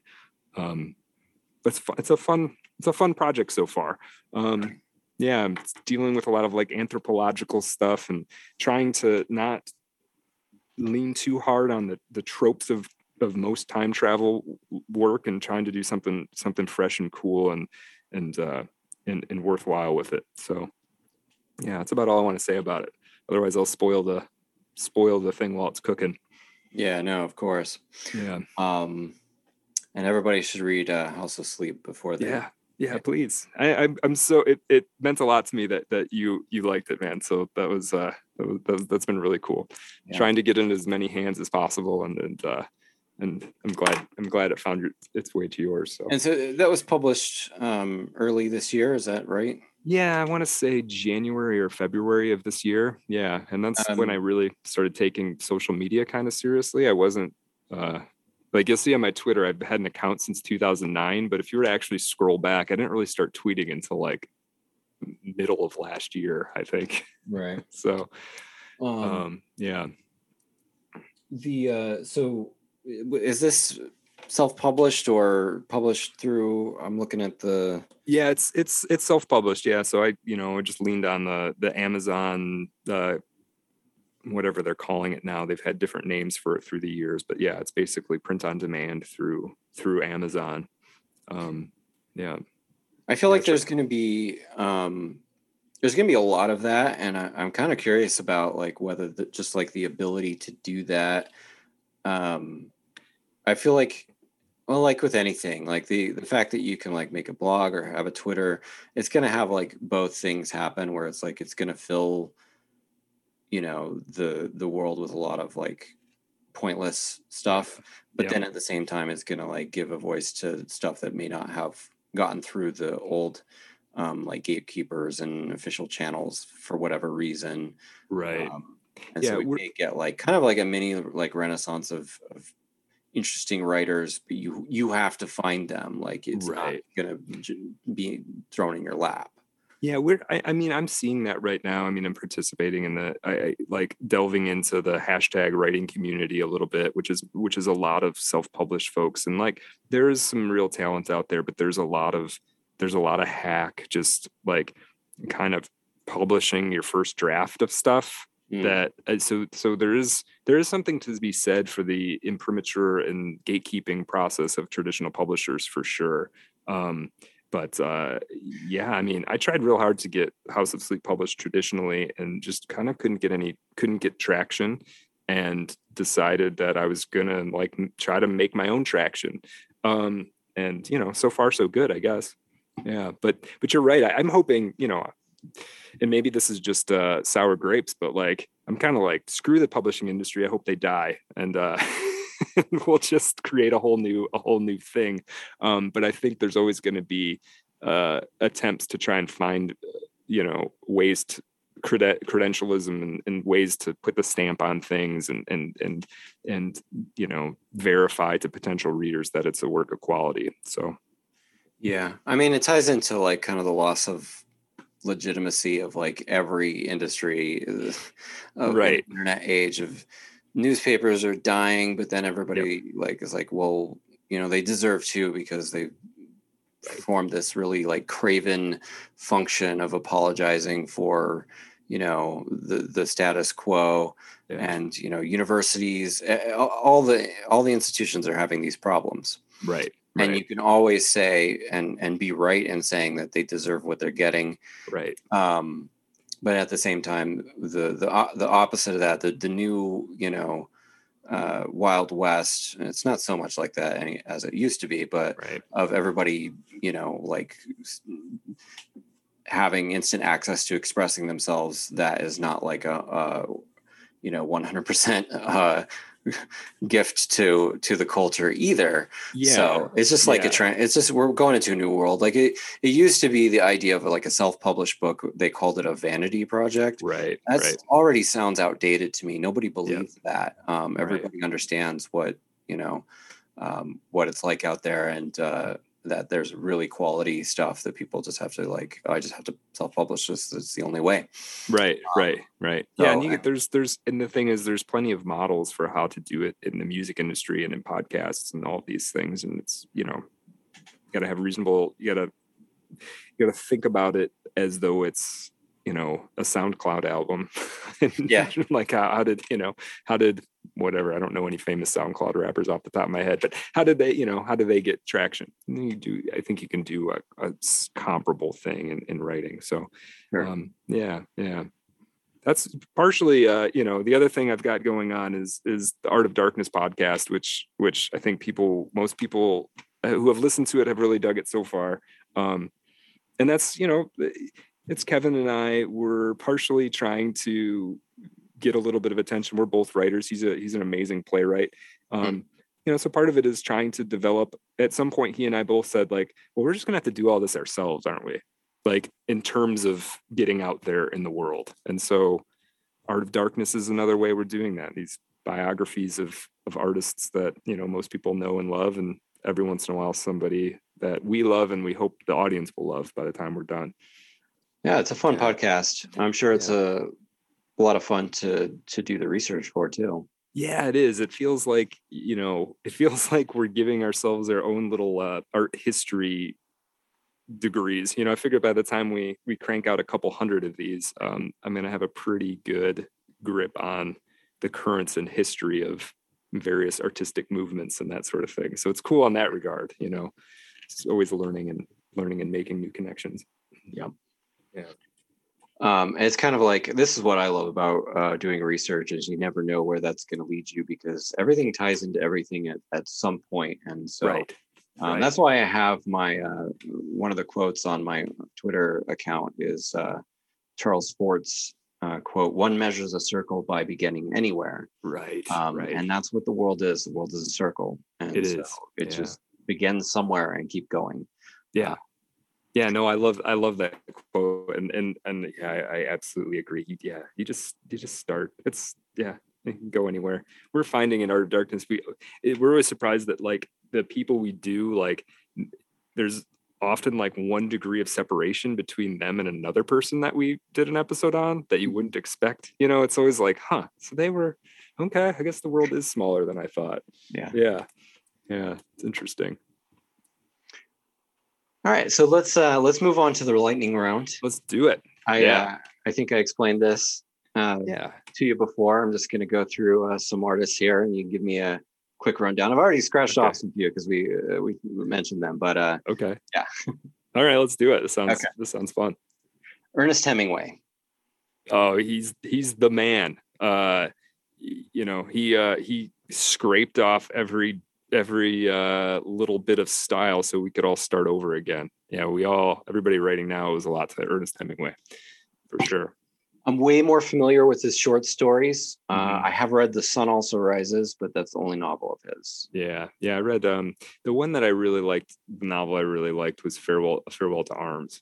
Okay. Um, yeah, it's just a beautiful. I mean, it's it's a beautiful little love story. You know, it's not anything fancy, but oof, he knew how to make you feel things in as few words as possible. So yeah. So we we did mention him, but uh, William Faulkner. Yeah, William Faulkner. I'm learning a lot about William Faulkner right now. I see. I come down on the William Faulkner in the Faulkner versus Hemingway debate, like rivalry, um, just because I I'm more I gravitate more towards stylists, and I think Ernest or sorry Faulkner could write was capable of writing the most outlandish, beautiful, crazy, intense sentence possible, right? I think he had, I think he could, I think he was the sentence writer par excellence. Mm. Um, and so, yeah, I, I, I admire him a great deal. Um, I'm also learning he's a bit of a uh, he's got some things about his personality that I'm not a super big fan of now that I'm doing this episode uh, on Art of Darkness. But um, yeah, I can't imagine. Yeah, he's a little, but he's not accessible. I don't think. I, I agree with the detractors who say it's not accessible. Absalom, Absalom is a hard book to read. I think. I got to get around to those uh, like long, more excessive ones. I know yeah. primarily um, as I lay dying, which is actually uh, like it does the stream of consciousness thing, but it's based on the, these like fairly short chapters. Yeah, it's digestible for sure. Yeah, yeah. yeah. Absalom, Absalom, you never even know what what year. Like it's hard to even know what year you're in. It's very like it's uh, you're not sure what causality kind of breaks down. It's crazy. But it, uh, he wow. also will have a, a paragraph that is like, that's the coolest paragraph I've ever read. so, hmm. yeah, pros and cons. Yeah. David Foster Wallace. David Foster Wallace was, uh, man, very few celebrity deaths have affected me more than David Foster Wallace. It really bummed me out. I was a big uh, fan of his when I came across Infinite Jest in like 2007 or 8. Um, I think his short stories are even more effective. I think the sincerity and the the uh, obsessive nature of him was really something else. I also think people should stop trying to uh, imitate him. yeah, yeah, and maybe they have stopped. I don't know, but it seems, yeah. in my experience, it seemed like a lot of young writers were trying to write like David Foster Wallace. Right. Yeah. It seems like the most influential people are often like the worst influences too. Right, right, right. Yeah, yeah. It's he. It was like it was. He did a thing that only he could do. Really. So it's like, hey, go find the thing that only you can do. I guess. Yeah. Yeah. Uh, well, we actually, I think you did briefly mention, but Jonathan Franzen. Yeah, Jonathan Franzen's. Uh, since I have like a little personal moment with him, not this one was not as extensive as maybe some of the others. Um, I think he's I think he's a genius. I think though I think he I haven't read the mo- I think he just had a book come out that I haven't read.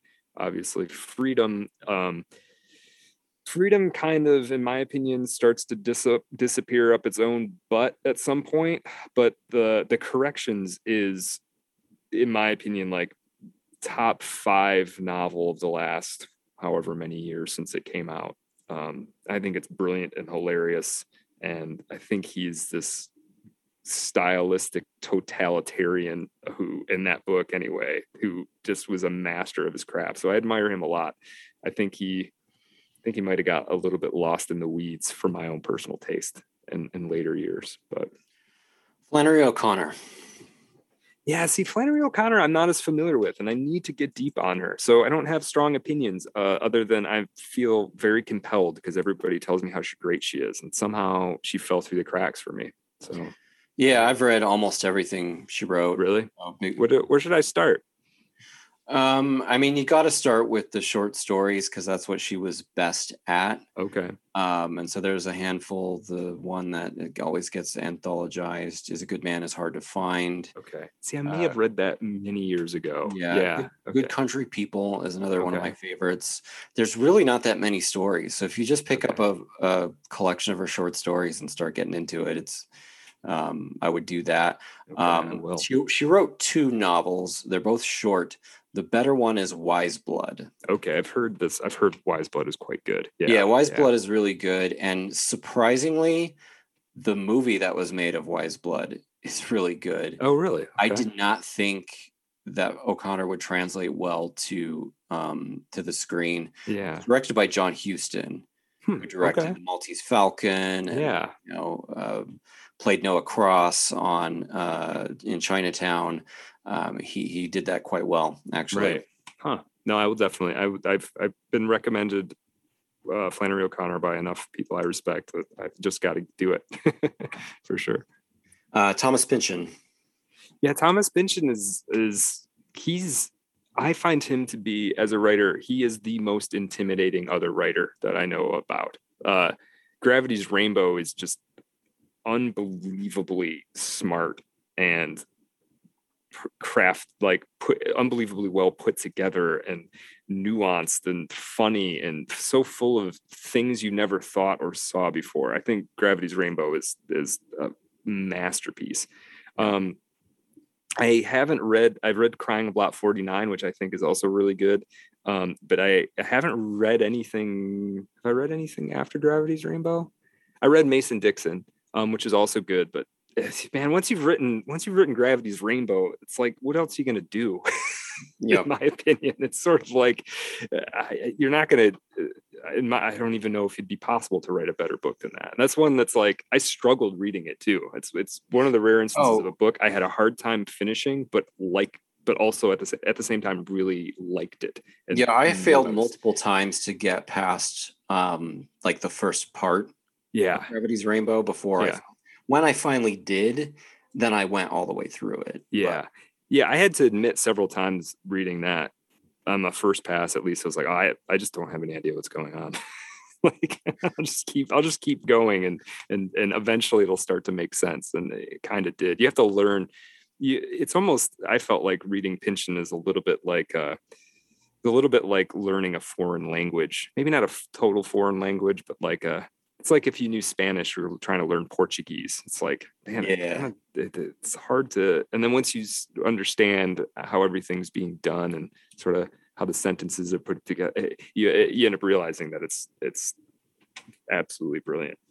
Yeah, a couple of the later books I haven't read, and I, I do mean to get around to them, but I could probably take his first three books and just read them over and over again. Yeah, um, yeah. And if you haven't read V yet, I think that that's. I haven't read V. I, I, I hear that that's excellent too. It's, I want to read Inherent Vice just because I thought the film was great. it, it is great. Yeah. yeah. yeah, Book's pretty good too. Yeah, I'm sure. Yeah. yeah. Um, uh, Italo Calvino. Yeah. So the only thing I've read by him is the um, on a winter's night a traveler. Is that the right title? Yeah. Yeah, yeah. Um, and I read that many years ago, and I, it's probably something I need to revisit because I think I, I think I understand a little bit more the kind of meta fictional qualities of it, and I, I, I need to go. I, I'm about to, after I'm done doing this Faulkner reading, I'm about to go another deep dive onto well, somebody else you'll mention, but probably um, I'm about to go a deep dive on Borges again. And okay. I know that I am missing Borges. Yeah, I know that Calvino is like this piece that I'm I'm sort of familiar with, but sort of haven't fit into yet. So mm-hmm. I, I, definitely need to I definitely need to get get in there. So uh, I I actually haven't read this, but you might be interested uh, to know if you don't that he wrote an entire novel based on the tarot. I didn't know that. It's called really? the it's called the Castle of Cross Destinies, I think. Oh, it's in two okay. parts, and each part is based on a different tarot deck. Oh wow! Okay, it's like yeah, I got to read that. Yeah, it's like a postmodern, you know, take on the tarot, I guess. Yeah. Something, something along. Interesting, interesting. I'll definitely check that out. Um, huh. H.P. Lovecraft. Yeah, if she's allowed to like him, or is it racist? Are you a racist? um, I uh, I I learned something. Depends on what you him. like about him. As yes, yeah, I guess that's true. Yeah, no, I, I say that very tongue in cheek. I I I like I I went into my first readings of H.P. Lovecraft expecting it to much more be like pulpy monster stuff. And this is like before I really knew, right? I just mm-hmm. had seen an image and was like, all right, I'm gonna check this out and then I went in and kind of realized that he was doing almost what like Borges is doing. And mm-hmm. apparently, I've heard that when they were selling H.P. Lovecraft in France, he was presented to the French reading public as basically a surrealist. And I found that interesting. Like, if I apply a surrealist take to H.P. Lovecraft and just treat him as though that's the vein he's dealing in, I kind of like it. I, I start to like it more um, and it makes more he makes more sense to me because they feel like crappy monster movies until yeah. that, that or like the plot never really happens almost like but once I've I, I, kind of sort of adjusted my, the goggles I was looking at, I've really kind of fallen in love with with his stuff in recent years. So yeah, I'm a definitely a Lovecraft fan. Interesting. I yeah. I almost kind of like um, I have this book called The Dream Cycle of H.P. Lovecraft, hmm. and uh, it kind of shades over into fantasy, and I kind of like that about Lovecraft, where the horror actually like moves into this different genre, this different yeah. realm.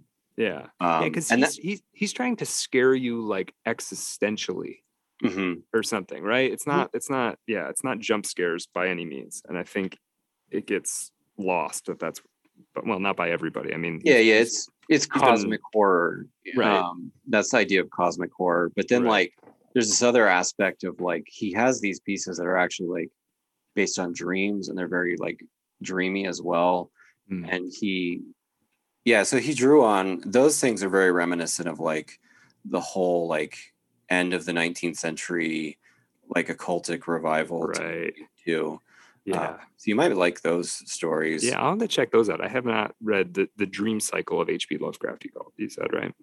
Yeah. Yeah i have not i have not made my way to that one yet. Yeah. Uh, okay so let's talk about borges then. Yeah. yeah. So, I mean, I'm sure, I, I, think I've seen you tweet about him. Uh, he's, the more time goes on, I've sort of had three, or I'm coming into my third um, trip with Borges in life. And I think that's appropriate. I think he's a kind of writer that you can, you kind of cycle back to. Um, and uh, you just read, you can just read all the same stuff again and it's, it's, it looks different. Um, he's just he's got these really strong there's these great sort of strong concepts that really infect your mind for a while there's the one that i've been thinking about the last few days because there's an aspect of it i want to maybe steal a little bit. Um i think it's the what is it? The zahir? The zohir? Something like that? Yeah. It's the zahir. Zahir yeah. And it's the one where there's like this coin that people get completely you get fixated on right? And I just that uh, that concept is fascinating to me that there can just be like a thing in which you are you cannot extract yourself from paying attention to it. It's mm-hmm. it's completely obsesses. And I, I know that there's been like you know i it would be really easy for people to be like well that's like just like your smartphones like that right? You can't it's not really like that. This is like a it, it it's a it's a concept that goes so deep that like it creates a, a sort of a almost like a wound that can't heal right? Mm-hmm. and there's something very on there's something very disturbing about that to me yeah. like that that story is scarier to me than m- almost all horror that i have come across you know uh, it just struck me that some of my favorite writers do one thing extremely well and that's uh, the uncanny Mm-hmm. And, you know, you could like the superficial thing about Borges is how l- learned he is. Right. Um, which is definitely true. And yes. like, there's almost no competitor in this realm. Like Joyce, yeah. like a handful of people were right. as well read as Borges. Right. Um, and and how like he's metafictional and postmodern, but he, at his best, like just nails the the feeling of the uncanny yes and merges that with his you know his knowledge and and his his metafiction and so on yeah. um, Pynchon is able to do it in certain aspects as well mm-hmm. um, there's like in the crying of lot 49 where um, they're going through the stamp collection and there's a stamp of like the the discovery of america is revealed and everybody has like shocked horrified oh, right. faces right? It's such a weird moment, and like right. all these like altered stamps, right? Right. And it has that like uncanny feeling. There's multiple elements of that in early Pynchon. Yeah, yeah. So anyway, yeah.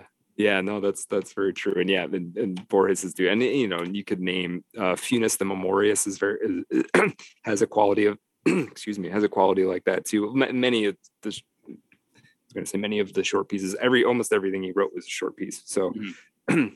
but they're they're like um they're like uh they're like twilight they're like super literary twilight zone episodes right mm-hmm. but they, they they have a conceit that that that is self-contained and and and well structured like a Twilight Zone episode. Right. Yeah. Okay, so I'm gonna well, let's end on uh, someone that I I d- definitely know you like, and that's Cormac oh. McCarthy. Oh yeah, yeah. Oh, so yeah, obviously brilliant guy. I had the good fortune of getting to look at some of his. Um, he has uh, his archive is at the you know um, it's not the University of Texas. It's the one that's Texas State, I guess, down in San Marcos. Mm-hmm. Um, so I got to spend a couple days looking over um, his like handwritten notes and things like that. Uh, um, specifically around Blood Meridian was where I kind of spent my time. Um, yeah, I think Blood Meridian is like, I, I think you know it stands up next to Moby Dick or anything else in terms of American letters. I think it's uh, it it's speaks right down into like the American psyche. Uh, it, I don't know, you know, my disappointment is that like i was talking earlier my disappointment is that i'm never going to get to read that book again for the first time. Right. Uh yeah and i probably won't i don't know that i'm going to come across something else that hits me the same way. So yeah it's it's and a lot of his other stuff is great too. It's just that blood meridian is as good as anything anybody's ever written in my opinion great well yeah. um let's go to the final question okay uh, once again, uh, thanks for for doing this and for yeah, thanks for having me, man. This is this has been cool. Yeah. So the last question is, uh, please white pill me. What is the best reason for optimism about the future of art and culture today? Oh, what's the best reason? I think, I think, I think the human spirit is stronger than we think. I think that there's a lot of division right now and things are looking bad. And i think you know there's even an argument that like something like the united states isn't even going to exist in 100 years and that could all be true. But i think the human spirit is like an indomitable force.